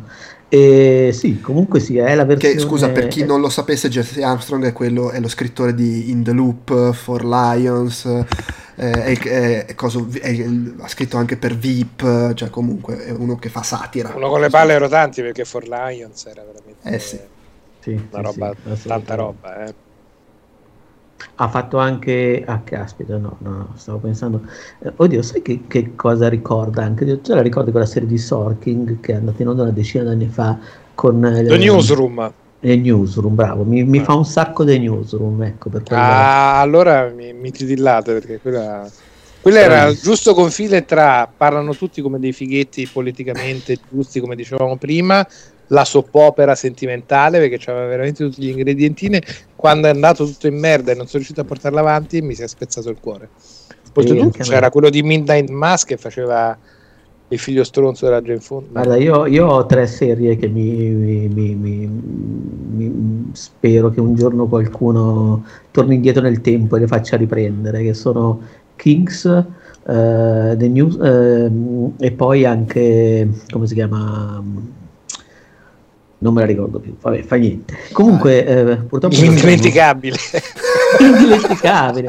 Ma è un problema con i titoli stasera, che vi devo dire? È Rubicon comunque l'altra. ah, ok. Quelli. Ad ogni modo, Kings secondo me però era proprio clamorosa. Non so se qualcuno di voi l'ha, l'ha vista la prima e unica stagione. Ad ogni modo, eh, Succession è questa serie dove praticamente eh, beh, faccio ancora il cappello introduttivo, serve a qualcuno, ditemi voi. No, no, no. È la terza Comunque- stagione, è una serie È la terza stagione della serie della Madonna dove un- dei No, fratelli... so- soprattutto ne abbiamo parlato tantissimo Eh, un paio sì, di sì, puntate, sì. fa- un paio di, di podcast fa, per cui insomma se volete avere infatti Un non un'introduzione paio un di ricca podcast recuperate. registrati e non, tra le altre cose. Ah già, è vero. È vero, le cose abbiamo parlato fatto- Oltretutto volte. aggiungo una roba, meno ne parlate più sono contento io perché Infatti, non l'ho il- vista, so che la devo sì, vedere. sì, sì. Nell'episodio Vabbè, pubblicato me- il 25 gennaio abbiamo parlato con un'abbondanza di Succession senza fare in realtà particolari spoiler, però dando un po' più di contesto su Vabbè, però posso dire almeno cosa ne- velocemente perché è la prima perché è una serie scritta da Dio, ha degli dialoghi bellissimi, ha degli attori che sono tutti clamorosamente in parte, Mamma ha delle caratterizzazioni dei personaggi che sono clamorose, ha un modo soprattutto di gestire, ehm, come si può dire, la, cioè di venderti dei personaggi che, che vanno dal, dal maldicente allo sfigato però maligno, eh, di trasparire comunque sotto sotto la loro umanità e facendoti arrivare a parteggiare per loro nonostante tutto in alcuni momenti, anche se poi magari un minuto dopo vorresti tagliargli la testa. Sì. Eh, fa, soprattutto questa terza stagione fa delle robe fantastiche nel senso che alza ancora di più il livello di come si può dire strafottenza attraverso sequenze come quella della festa di- ti fa vedere dei livelli di sfiga di alcuni personaggi che non avresti mai detto nel senso che veramente c'è il momento di, di Kendall quando fa il compleanno che è una roba fuori dalla grazia di Dio Mamma sotto mia. ogni aspetto, cioè quella puntata lì è, è l'equivalente della- dell'ottava puntata di Twin Peaks Return in Succession, è proprio quella roba lì. E ti permette tra l'altro di vedere sfumature degli altri personaggi che fino a quel momento avevi dato in qualche modo un po' per scontate o un po' non avevi colto, ma che qui prendono una bella piega. Tra l'altro mi piace pensare che ogni stagione sia concentrata su un particolare personaggio per certi versi, per cui la prima secondo me era la serie di Kendall, anche se poi Kendall rimane comunque un personaggio centrale fino alla fine. La seconda è la serie su Shoban, Sì, mentre la terza mi arriva più come la serie su, come si dice, Roman. Però, ripeto, questa è più che altro una, una prospettiva generale, perché poi in realtà rimane una serie colare bellissima, fatta da Dio che ti racconta appunto questo dinosauro della, della finanza e della comunicazione che in qualche modo la butta sempre al culo ai suoi figli. Sì, sì, no, è fantastico. A questa cosa leggevo l'intervista a, a Jeremy Strong. Allora, intanto Jeremy Strong, che comunque si era visto, era bravo in altri ruoli minori, in film così, però qua proprio esplode ed è veramente. Cioè, è nato lui era, lui era anche con, eh, come si dice, in, eh, in l'altro film, eh, La era in, no, no, era, eh, ha lavorato anche con Sorkin, se non sbaglio. Sì, sì, sì, sì, sì. In, eh, nei- tra l'altro l'ho riconosciuto di recente perché era parruccato. Nei- nei- esatto. Eh sì, dove, dove tra l'altro lì aveva chiesto, senti, ma non è che mi puoi tirare addosso veramente i fumogeni nella scena del, Sì, del E Sorkin, che comunque è un cocainomane sballato, No, gli ha detto Sorkin gli ha è fuori- detto, gli ha detto io lo farei anche, il problema è che non è che ci stai solo tu, ci stanno tipo 200 comparse che magari sono meno dell'idea di beccarsi un fumogeno in No, ma, faccia. vedi- ma poi Sorkin, cocainomane, comunque uno che sbraca col budget, fa un sacco di casini, comunque è riuscito a dire che secondo lui lavorare con Jeremy Strong è da pazzi. Che tutto dire? Ma allora, la cosa fantastica è che Jeremy Strong è convinto di stare recitando in un profondo dramma shakespeariano e quando gli dicono che è una commedia dice ma che cazzo stai di non è vero, non è una commedia. E- Allora, in parte- e ha a e a parte ha ragione, No, ma aspetta, ma no, il problema è che tutte le cose messe assieme, cioè è un dramma shakespeariano ma è anche una commedia e la cosa bella è che se tu guardi, lui recita in un dramma, il suo personaggio è il protagonista del suo dramma. Kieran Culkin, lui sta palesemente recitando in una commedia e il suo personaggio Sì. è il protagonista di una commedia e quando sono in scena assieme c'è proprio questa cosa, che sono Eh, ma- due, ah, due cose diverse che anche il, fatto, anche il fatto che È eh, letteralmente Alvaro Vitali, ragazzi. Eh, Lui sta anche- là e guarda il- attraverso il buco della serratura. È ma, anche il fatto che il patriarca, eh, oddio, come si chiama l'attore? Eh, aiutami. Brian Brian Cox. Cox. Eh, Sì, che Brian Cox nel rapportarsi a Jeremy Strong abbia- lì c'è anche proprio lo sconto di culture recitative tra il eh, The Axo Studio il, eh, e il, il metodo britannico, per cui è veramente figo anche il fatto che in qualche modo lui è quasi condiscendente non, non solo verso suo figlio ma proprio verso l'attore. Nell'intervista Jeremy Strong, se scusa, Brian Cox dice no ma lui è bravissimo, cioè i risultati che si ottengono sono fantastici, però insomma si fa del male a fare così, a Sì, sì, sì, cioè, ma in qualche modo lì hai l'idea che anche l'attore lo considera un po' coglione. Cioè, e tutto Beh, questo comunque ti passa dalla serie. Perché è Sì, veramente in- incredibile. Beh, Perché c'è poi è il- vero, è il- tutto- ed è anche soap opera. Cioè, molti intrecci sono clamorosamente. Cioè, se ci metti un'altra scrittura, degli altri dialoghi, un altro cast, però fai andare gli stessi binari, hai Beautiful. Mi fa venire in mente questa cosa, l'aneddoto di Dustin Hoffman eh, che mentre giravano il maratoneta eh, aveva tipo passato, siccome doveva fare delle scene in cui il suo personaggio era stanco morto che non dormiva, aveva passato tre notti a fare feste. Ah, sì, con Lorenzo. Olivier, se E non Lorenzo. Olivier gli aveva detto ma tipo provare a recitare Ma perché tu come fai a fare il, il nazista? Io recito. Sì, sì, sì. È facile, belli. impari da giovane, poi, poi diventa un professionista, poi diventa un lavoro come un altro, non è che ogni volta devi mazzare, figa, è così. Vabbè, Ryan Cox è di, quella- è di quel tipo di, di scuola lì, cioè comunque eh sì è shakespeariano, classico, per lui è un lavoro, giustamente. Vabbè, comunque, ragazzi, Succession è una serie super appassionante, super divertente, eh, affascinantissima. Clamorosa. Attori fuori di testa, scrittura pazzesca. Perché mi fido di voi. Ma a me ogni volta che dite una serie pazzesca eh, sulla gente completamente di merda. E beh, la la non- co- allora, ti dico, una cosa non ti fantastica. Questa cosa, questa cosa, diverse persone hanno fatto fatica perché ci metti 3-4 puntate a superare quello scoglio, se quello scoglio ti dà fastidio Su all'inizio. que- quella merda in faccia, Anche quello perché secondo, sciabordio della merda. secondo Ma me io- io no- è io non vero che però non è, è bella, è bella, è bella fin dall'inizio, però comunque ha la classica cosa che ci mette quelle 3-4 puntate a Mm. andare a, a tavoletta, accelerare davvero. Però è veramente così, cioè è il fatto che dopo un po' che la stai guardando ti rendi conto ed, ed è, almeno per me è stato quasi senza accorgermene, mi sono accorto a un certo punto che era successo da un po', che minchia, mi fate cagare, ma sono troppo appassionato e voglio troppo vedere cosa ma, mi succede. Ma, ma, ma perché è anche dispiace. molto bravo a farti capire come, come mai sti qua fanno ste cazzate. Sì, sì, no, perché è c'è chiaro, sempre un padre che gli, ha. Che gli ha rovinato la vita in un modo o nell'altro e continua a rovinargliela continuamente. Perché adesso Eh, io E, e la cosa che succede continuamente è che tu guardi una scena in cui proprio ti senti commosso per quello che sta succedendo a un personaggio e dieci minuti dopo quel personaggio caga in testa a qualcuno. E diciamo, Allora, "Ma io vaffanculo". voglio- voglio Molto essere- io spesso voglio essere sincero. letteralmente caga in testa a qualcuno. Allora, io, io voglio essere sincero, io devo mm, ammetto Continuo ad che- avere eh, co- eh, sentimenti estremamente in conflitto, Allora, anche sul io- letteralmente io- caga in testa a qualcuno. Da una parte non No. vorrei vederla, dall'altra però.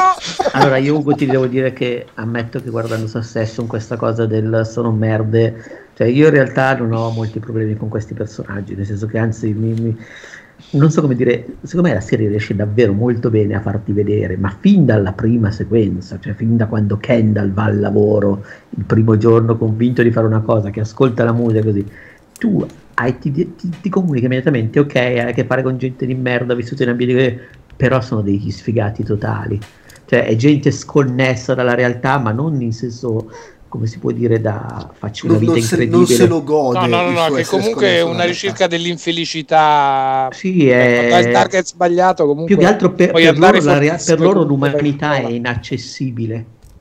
Mm. E quando, e quando la, Ricordiamoci e- cose meravigliose, tipo nessuna vera persona coinvolta, tra le altre cose. Che è una, che è una delle cose, penso, più cattive che puoi dire. Ma una cosa che, tra l'altro, una cosa che emerge spesso e secondo me emerge sempre di più andando avanti, probabilmente anche perché inizi a conoscere meglio i personaggi, è che li vedi proprio un po' nella recitazione, un po' in come sono scritti, che anche quando fanno le cose peggiori. Lo vedi che c'è del disagio, cioè che è più un non riesco a fare a meno di comportarmi così perché questo è quello che mi hanno insegnato, è la, è la mia vita, è quello che sono e so che sto facendo cagare. Ma oh ragazzi, mi hanno costruito così, non ci posso fare niente. Cioè c'è un po' quella cosa lì. Che però, poi per Ugo, sai cosa mi viene in mente? Un'accettazione della condizione umana in tutti i suoi limiti, diciamo. E, uh, e solo che ovviamente è estremizzato perché questa è gente che è cresciuta in una situazione in cui papà, eh, sto un po' corto di soldi, non è che mi puoi prestare 250 milioni di dollari. cioè, questi sono i, i termini del ragionamento. Chiaro, no, no, no, ma capisco, ognuno è nato nel suo ambiente, quindi ognuno... E, Sì, questa- però sai cosa mi, mi viene in mente? Come dicevamo prima, siamo dei maschi privi- cis privilegiati eh, che discutono Eh, di, chiaro, eh, di lì eh, però potremmo, eh. però pot- potremmo essere Il massimo problema è che privilegiati, alcuni eh. personaggi di finzione fanno un po' troppo cagare secondo i loro standard. Mi viene in mente il fatto che tu hai, hai un po' fatto fatica a, a- a tollerare la protagonista di Crazy Ex-Girlfriend, Mm. in cui la dinamica è un po' quella, nel senso ti spiega come mai si comporta così, ti fa capire che è un suo disagio Sì, sì. personale interiore, eh, però oh, ci sta anche che ti fa Però io là coglioni. effettivamente ho fatto fatica. Eh.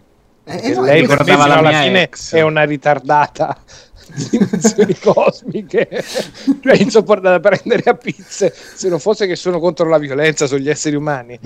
Un'irritazione costante e poi apprezzavo la qualità della messa in scena, del tutto e del fatto, ma lei non mi è mai entrata nel cuore, nonostante... C'è- c'è- lì c'è, c'è anche il fatto che ci mette, ci mette un po', secondo me, ma proprio nel senso anche un paio di stagioni, a farlo emergere in maniera forte questa cosa del descriverti anche lei che si comporta, cioè che non si comporta così perché è una stronza, si comporta così perché sono reazioni, che- che- cioè per esempio c'è il litigio fantastico in cui tratta tutti di merda a casa sua eh, Mm. e li scaccia tutti e lo vedi che è una mossa di disperazione, però sta nella Sì, terza sì, sì. stagione quella scena. Sì, eh, infatti um, No, ma ragazzi, era già fuori dal cuore da un certo punto di vista. eh. Io in tutto questo Ho apprezzato parlavate- tutto della messa in scena e dei musical e delle canzoni di tutto quanto. Lei non mi sono mai riuscito ad affezionare al personaggio. No, no, ma, Ce l'ho ma io tra l'altro, io l'altra volta quando voi ne parlavate della serie, io non avevo ancora visto l'ultima puntata e ci sono delle battute di Roman nell'ultima puntata quando va a consolare il fratello. Minchia, ti giuro. E lì, e lì ho proprio ma io queste cose le avrei potute, cioè, tipo la decina di fa, io queste robe le potevo dire, cioè, senza soldi, senza tutto, però con quel livello di, di- che perché poi sotto sotto il livello, quello che vuoi fare è alleggerire la tensione in realtà, non è che vuoi essere infame. E, ma e lì, Esatto. tra l'altro, è proprio quello che dicevo prima, cioè eh, lì Kendall sta vivendo il suo momento drammatico di confessione in cui tira fuori quello che ha dentro e Roman, lui non, cioè, anche se è nella scena drammatica e sta facendo una reazione, lui comunque non riesce a uscire dal film dei Farrell in cui vive. Bravo. Per lui, È- però è anche, per lui è anche uno strumento, cioè in realtà lui Sì, da un lato vuole fare lo stropotente, ma dall'altro non conosce altro modo per alleggerire la tensione e attenzione, ci riesce. Sì, sì, e- e- Cioè, beh, fa, poi lì fa l'amico, fa l'amico, fa l'amico che ogni tanto, cioè che se vi è capitato un funerale, eh, cioè fa l'amico che fa le battute del cazzo ai funerali che ci vogliono, paradossalmente. Beh, quello che si, guarda che è un esempio portato prima, che secondo sì, me è la esatto, roba che funziona di Afterlife, per esempio. Che tipo, Sì, ah, non è fosse fantastico. che non esiste Afterlife in questa classifica perché non è di quest'anno, quindi è stato anche obliterato. Peccato, peccato, peccato, Ugo, questa però roba che- Non ti questo vizio di forma che rende le opere nulle non ti per la pura matematica motivo- crudele. Non vo- siccome non voglio fare nessun genere di spoiler neanche sulla prima stagione, non ti spiego il motivo per cui a un certo punto il paragone con la situazione di Afterlife in cui lui sta piangendo la moglie morta non regge qua perché la situazione drammatica di cui sta parlando non è esattamente paragonabile. Però sì, comunque c'è quel meccanismo e secondo me quello che c'è tantissimo, lo dicevo anche l'altra volta, a livello di caratterizzazione dei personaggi, e che li rende in un certo senso così affascinanti e divertenti se vogliamo, è che sono personaggi eh, che si com- s- sono costantemente alla ricerca di qualcosa che non possono avere, che poi alla fine è la- l'approvazione, l'affetto l'orgoglio del padre, eh, e in seconda istanza il- l'amore fraterno, che c'è, che un po' emerge, ma che comunque la situazione è sempre conflittuale, quindi non riescono ad averlo fino in fondo. E fanno le merde quando sono in situazioni che vabbè è la roba che li rende allo stesso tempo peggiori e però umani. Quando si sentono in situazione di vantaggio di potere per qualsiasi motivo sia è il momento in cui tirano fuori il peggio di loro. Dopo le, ba- le battute più crudeli. Appena si rendono conto che stanno perdendo quella posizione di potere improvvisamente viene fuori il cucciolone alla ricerca di affetto e che si sente Vide devastato merde, non so se la voglio vedere stasera. No, ma odio guarda, già Ugo. tutti da quello che dite. Ma Ugo, ma Ah, basta. vide merde! Ma sì, ma, ma in fondo, ma in fondo poi siamo tutti un po' merde, dai. Chiudo dicendo quello che ho detto l'altra volta. Poi, Francesco, se vuoi dire qualcosa prima che passiamo all'ultima serie. Succession è la serie tv più violenta che io abbia mai visto, solo che non versano una goccia di sangue, la violenza è in tutta nelle cose che si dicono fra parenti. Ecco, ecco, ecco, io volevo att- su sono attratto da quanto sono in sofferenza per quello che dite. Allora, su, questo- su questa conclusione giusto metto il mio inciso perché veramente abbiamo parlato abbondantemente la volta scorsa e non voglio dilungarmi. Però ci ripensavo che io quel passaggio in cui ho dovuto faticare per empatizzare non ce l'ho avuto. Sarà a causa dell'educazione che Perché ho avuto fai cagare. fatto che, no sul fatto che, che cioè, il personaggio di Logan Roy è mio nonno. Tipo, e quindi faccio cazzo! Mi trovo, mi trovo così diciamo, non a questi livelli di strapotere ma quasi comunque e quindi è stato diciamo un, un tornare a casa un tipo io capisco i, i drammi che stanno vivendo i ragazzi e quindi un po', un po' con la mano sulla spalla il patto patto lo capisco che non saranno mai all'altezza di quello che ha fatto il Eh. loro augusto genitore. Quindi un po' lo capisco sul serio. E, e quindi ripeto li voglio bene anche se sono delle persone deprecabili probabilmente a quelle feste mi divertirei un casino Ma tu ti faresti una serata con loro sapendo che poi alla fine potresti ritrovarti tipo nel bagagliaio di una macchina? cioè, nel senso, è, una bella, è, bella cioè, a parte che poi le loro feste sono dei gran pacchi, perché tu sei esattamente nel loro giro e quindi vivi la dissociazione che stanno vivendo loro, oppure cioè, non c'è un solo momento in cui cioè, qualcuno di loro si diverte veramente. No, loro non si divertono mai. L'unico, l'unico visto serenamente divertirsi è stato Tom al suo addio al nubilato.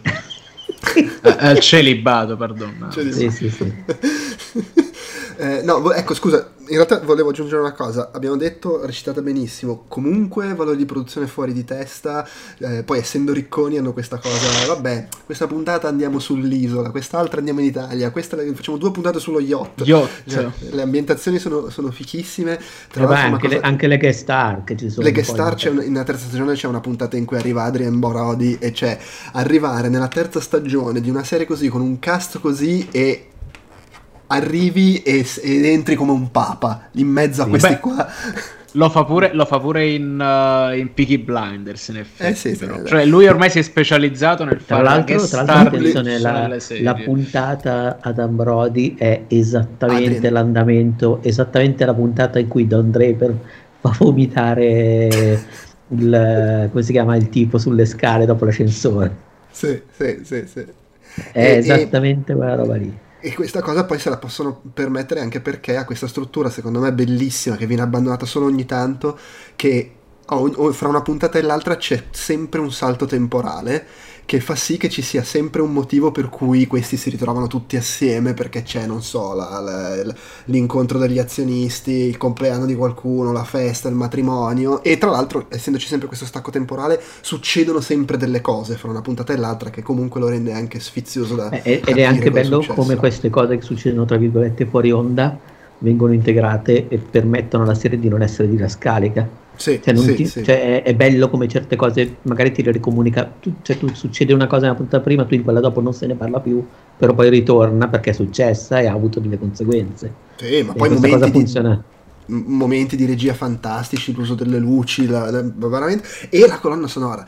La sigla per me sta, sta nel, nel campionato di quelle, non la schippo mai perché è bellissima, ma in generale le musiche sono anche quelle fantastiche. Insomma, veramente una gran serie.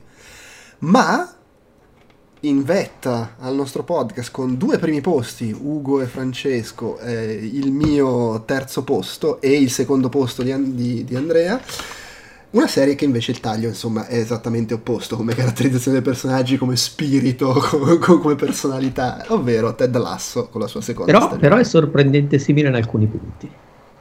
Sono- Beh, anche qua, anche qua si parla di, di- di traumi e di, di- di come ti portano a comportarti in determinate maniere. Eh. E in fondo, E coso, ad esempio il in Ted Mourinho Lasso il matrimonio della il funerale del padre potrebbe vero, essere sì. benissimo un momento succession. Sì, sì, Praticamente ma sì. anche un momento afterlife. E allora Non conoscendo Succession, secondo me stiamo là. Su, sul ridere ai funerali, in effetti è un momento fortissimo quello. Proprio un anche un point, momento eh, alla mano di alla, è stata la mano di Dio per capirci buttandoci Ah, Ah, anche anche sì, sì, sì, sì, Buttiamo, Detto- buttiamo tutto in mezzo. Quanto fanno ridere su- i funerali, ragazzi? su, su- su Ted Lasso abbiamo fatto un podcast da due ore qualche La tempo fa. morte per dei propri cari, quanto fa ridere. Eh, dico, da- detto che su Ted Lasso abbiamo fatto neanche troppo tempo fa un podcast da due ore, quindi insomma... eh, però Sì. Francesco, Ugo, mh, inquadriamola così, perché è il vostro primo posto, la vostra serie preferita dell'anno scorso? perché la guardo e mi sento una persona migliore mi sento che posso essere una persona migliore e Nonostante tuo nonno sia Logan Roy. esatto Che secondo me è l'unione di un po' di molte cose che abbiamo detto co- questa sera. Secondo me è l'unione tra momenti di disperazione profonda e di verità, di umanità dei personaggi e momenti di battute folgoranti che fanno molto ridere. Quindi riuscire a, a cambiare registro in maniera agile e delicata senza sembrarle delle forzature, in maniera estremamente sottile ed elegante senza mai raggiungere pesantezze in nessuno dei due estremi, quindi volendo da un certo punto di vista anche la più democristiana delle serie di cui abbiamo discusso questa sera, però anche quella forse equilibrata meglio. E anche con dei momenti di scrittura ed evoluzione dei personaggi, sempre per ritornare a temi che abbiamo discusso questa serie, che riescono a essere molto veri nella finzione di quello che stanno raccontando a livello di messa in scena, quindi è anche un po' la più teatrale forse di quelle che abbiamo detto a livello di caratterizzazione dei topoi dei personaggi, ma anche quella in cui ritrovi una grande verità di questi stessi personaggi e di come ti sorprende nel, tuo, nel suo metterlo in scena in maniera differente, che sia il rapporto di Uh, di Ted Lasso con la sua famiglia, la sua situazione, il suo ottimismo e anche quali sono i lati oscuri di quell'ottimismo, di quello che può essere il rapporto tra Kili e Roy Kent e anche la verità poi che c'è in quel rapporto e anche il rispetto che c'è in quel rapporto e, e secondo me anche l'eleganza della messa in scena, perché ci sono delle puntate che sono veramente clamorose.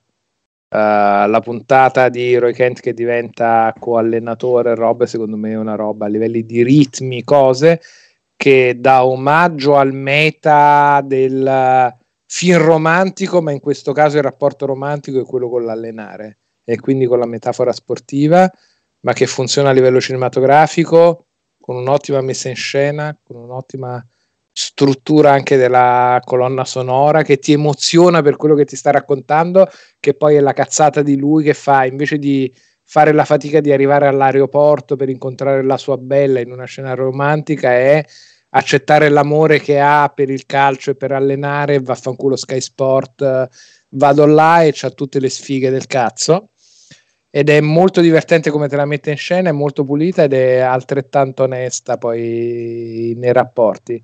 Poi figurati, a me mi fotte facilmente perché la, la scena di Coach Bird, anzi la puntata di Coach Bird che si sbornia e fa fuori orario, per me ovviamente scorsesiana all'ennesima potenza, molto Oltre divertente. girata e fotografata da- della Madonna.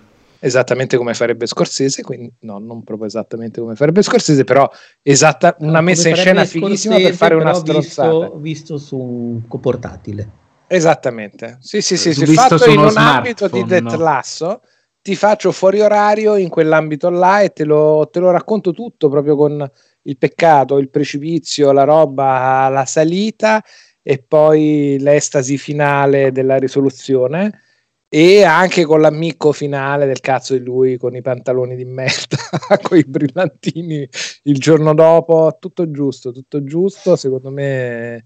E poi gli attori tutti molto, molto in parte, quindi mi sono piaciuti tutti molto.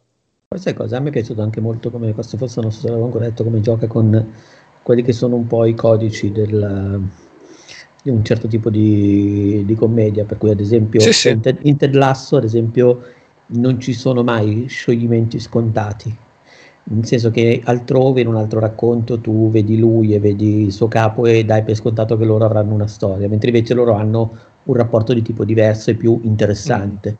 Così come ad esempio Roy e come si chiama la sua Keely. compagna? Esatto. Cioè, in- quando si, si- lì è proprio un giocare proprio a, a carte scoperte perché c'è Roy che alla fine sì, sono lì che lei va da un'altra parte tutto così parlano, lei dice prenditi una vacanza, così fa, allora ci lasciamo, perché di solito è la classica scusa del cazzo che in tante altre sitcom piuttosto che commedie ti dicono, ti, ti mettono proprio come gioco di trama per far lasciare due personaggi solo perché c'è un bisogno di farli lasciare. Qui invece dicono no, e lei dice giustamente perché? Effettivamente perché? Solo perché ti ho detto di farti una vacanza da solo perché c'è da lavorare, ci lasciamo. Cioè, eh, è proprio un giocare su quelli che sono cose a cui, tra l'altro, gli stessi autori, perché poi Lawrence ha fatto Scraps dove in qualche modo giocava invece dall'altro lato della barricata, per cui metteva in scena una commedia rifacendosi a Stanfield, a Stanfield piuttosto che a eh, Tre Cuori in affitto, in cui giocava con quel tipo di linguaggio lì rispettandolo, qui invece lo, lo dissacra per certi versi. Sì, riesce a essere sempre estremamente fedele e vero ai suoi personaggi, pur essendo estremamente eh, anche voglioso di fare una serie leggera e di buoni sentimenti. Sì. Cioè, Sì, cammina però- su un equilibrio che non è così facile perché non ti sembra scritta perché ah, questa roba qui in questo momento per questo personaggio dobbiamo assolutamente fare questa cosa, ma invece c'è un rispetto per il senso che è stato dato e la personalità a un personaggio su uno sviluppo che sarebbe più sincero, senza perdere la gioiosa semplicità di quello che è una trama che ti aspetteresti da un qualcosa di più light del genere, nel senso che cammina su equilibri senza perdere il rispetto nella verità dei suoi personaggi, ma senza andare a appesantire. Ecco quello che fa Afterlife è che certe volte tira dei ma- delle mazzate di roba di cui dici: Qua non è che ti voglio far felice, qua ti voglio dire che la condizione umana è È devastante da questo punto di vista qua. Poi ci sono modi per superarla e per non ammazzarsi. che è, una è già una grande vittoria e la vedi come vera. Qua invece riesce a muoversi tra la leggerezza e la verità dei suoi personaggi senza tradire né l'una né l'altra cosa. e senza essere superficiale poi in, in certi temi che va ad affrontare. Quindi... Sì, sì. Ma, ma, infatti secondo me il, diciamo, il, il sottofondo che c'è e su cui poi giocano deliberatamente, ad esempio nella puntata in cui vanno in giro per Natale a cercare il dentista per febbre, eh, forse fare evolvere un certo tipo di scrittura che poi era quella di Richard Curtis, di un certo tipo di rom-com o di commedie inglesi mm. di 10-15 anni fa, ecco, per, per, quanto Richard Curtis ci sia ancora e abbia fatto lo splendido Yesterday, tanto amato. Però insomma c'è, c'è davvero quella roba lì, adesso al di là degli scherzi è deliziosa, cioè è proprio non, è una cosa che tu la guardi e non ti viene nemmeno di dirle qualcosa contro, tanto che no. è, è, impacchettata come è fatta con i personaggi, con l'approfondimento che gli dà, anche tutta la storyline della psicologa che c'ha evidentemente anche i cazzi suoi e come li gestisce, del suo apparire, tutto Beh, è molto bella la puntata anche in cui lei ha i suoi cazzi, esatto. tutte le robe in cui dice adesso ci focalizziamo qua e guarda quanto è spostata pure lei, poveretta, che ha i suoi cazzi. Sì. E quindi ti racconta tutto un mondo sostanzialmente senza mai essere didascalico. E quindi tu stai là e lo intuisci. anche la storia tra la, come si chiama, la, la, la manager della squadra e il calciatore, il, il calciatore è molto bella perché veramente lui dici vabbè questi arriveranno faranno il discorsetto. E invece fanno una cosa diversa che è più coerente con i personaggi è lui è un po' troppo perfettino. Lui forse devo dire se devo dire una roba è vero che torna tutto mi è piaciuto l'arco narrativo che hanno loro mi è piaciuto l'arco narrativo che ha lui però lui è l'unico che veramente non ha una mezza picca. Lui è veramente troppo perfetto come personaggio. È, è, troppo, bia- è, è troppo, troppo buono. È troppo, è troppo allora, giusto in, in realtà... nelle scelte che fa, nelle cose che fa. È proprio, pe- è proprio lui non ha un, uh, un difetto, una roba. Mentre gli altri hanno qualcosa di rotto. Ma chi te- Ted dici? No, no, no, no, no il calciatore ah. nigeriano. Ah. Okay. E allora la verità, sai qual è? Che stai ragionando ancora una volta da uomo bianco, occidentale, cis, eterosessuale. Eh, sì, Quindi non lo sai, ma magari tutti i nigeriani sono così. Darsi, non voglio dire il contrario. eh, no, non puoi dire il contrario. Quindi a, a parte che lui è l'unico che però non mi è sembrato a 360 gradi come sì, personaggio, sì, no, anche no, o quantomeno con delle ombre tutti gli altri ancora, delle ombre ce le hanno. Secondo me nella terza stagione lo, fanno, lo, mandano a rubare nelle case. No, no, nella no, terza stagione, si scoprirà che gestisce la tratta delle schiave dalla Nigeria.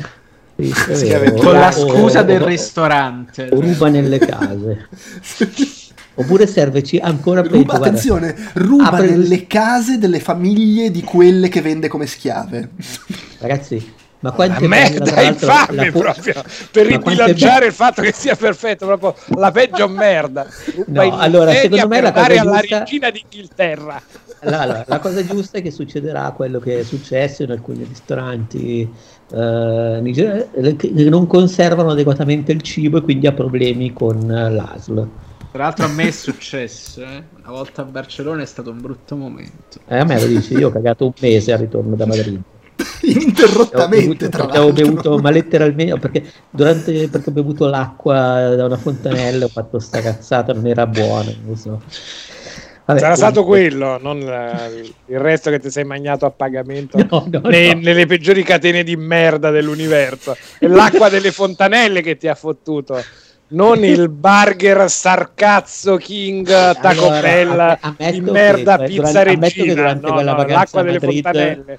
durante avevo spinto molto sul lato gastronomico nel senso che avevo mangiato mm-hmm. veramente la merda. Eh sì. però sento che però, è stata però l'errore è stato innaffiarla con l'acqua della fontanella. L'acqua della allora, fontanella non è stata la merda avuto... di cane raccolta dalla strada è stata l'acqua della fontanella che l'ha bruciata è stata quella è stata quella ma sai che mi stavo cagando? Ah no, attenzione, non mi stavo cagando addosso.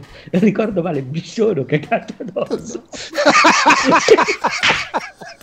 è stato, mi sono cagato addosso. E non è che, infatti stavo pensando, è lì quella volta che mi stavo cagando addosso. Poi ho fatto, ma no, in realtà mi stavo cagando addosso. Stavo fermo fino a quando non è successo.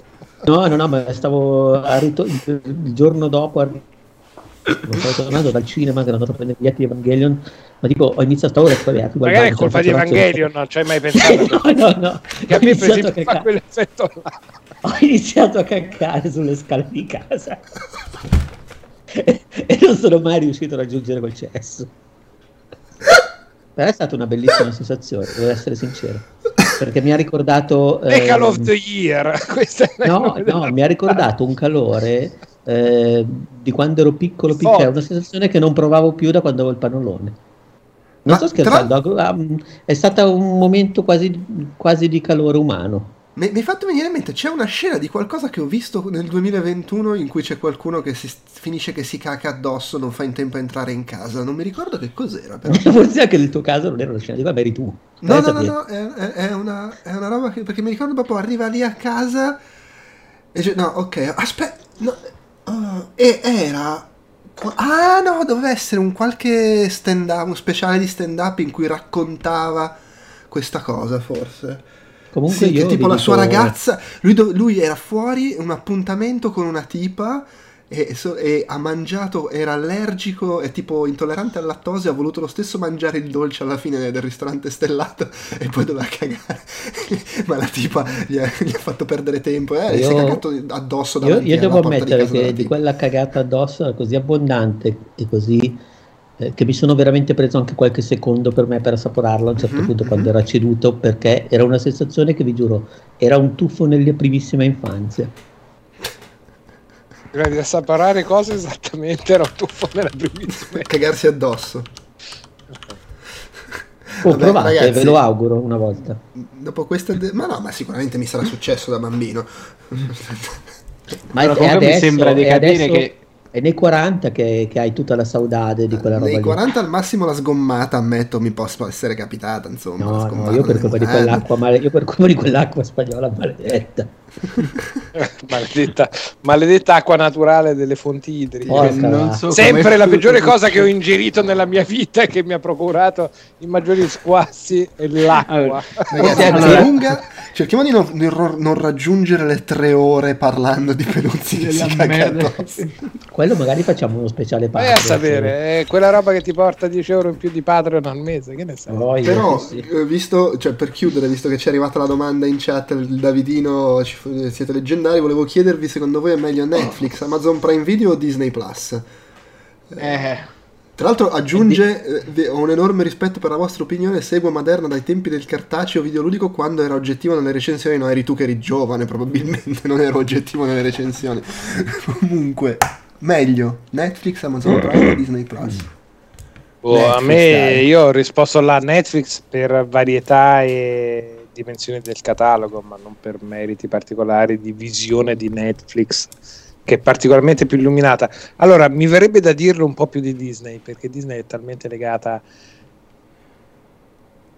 le sue quattro cose è un po' troppo sminuente rispetto al potere del brand che è in mano però è un po' quella roba adesso Marvel te la declino in 200 versioni diverse ma in Marvel oppure la roba Disney oppure Netflix mi viene da dire che semplicemente per il fatto che c'è da più tempo sì. ha un maggiore catalogo e spazia più 360 gradi secondo me ha va detto che, che il complesso un Disney, da, Disney da quando ha lanciato il, il, canale Star ha srotolato comunque un discreto catalogo ha srotolato diciamo, un discreto vintage. cazzo sì, però se oggi come oggi non avessi mai avuto una piattaforma di streaming, non avessi cioè, sì. mai visto niente di quelle piattaforme di streaming, se dovessi fare un deep dive su una, a livello di qualità, prezzo e dimensioni andrei su Netflix. Per Però Francesco sappiamo che tu consigli invece il pezzotto. Il, il eh, e infatti, allora io stavo facendo... Però, però la domanda qua è specifica, non è la pirateria.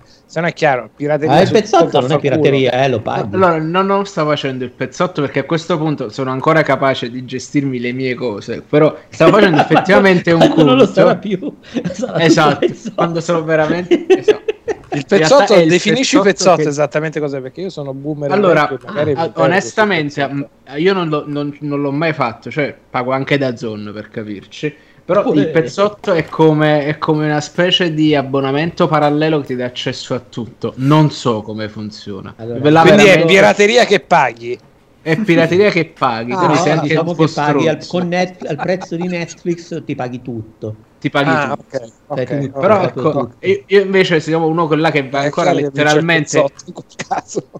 A pesca sulla roba. Infatti, a me sta, sta facendo effettivamente un conto perché qui a fianco ho le due cose. Mi sono reso conto che su 5 serie commesse in classifica, 4 le ho viste col proiezionista della Camorra.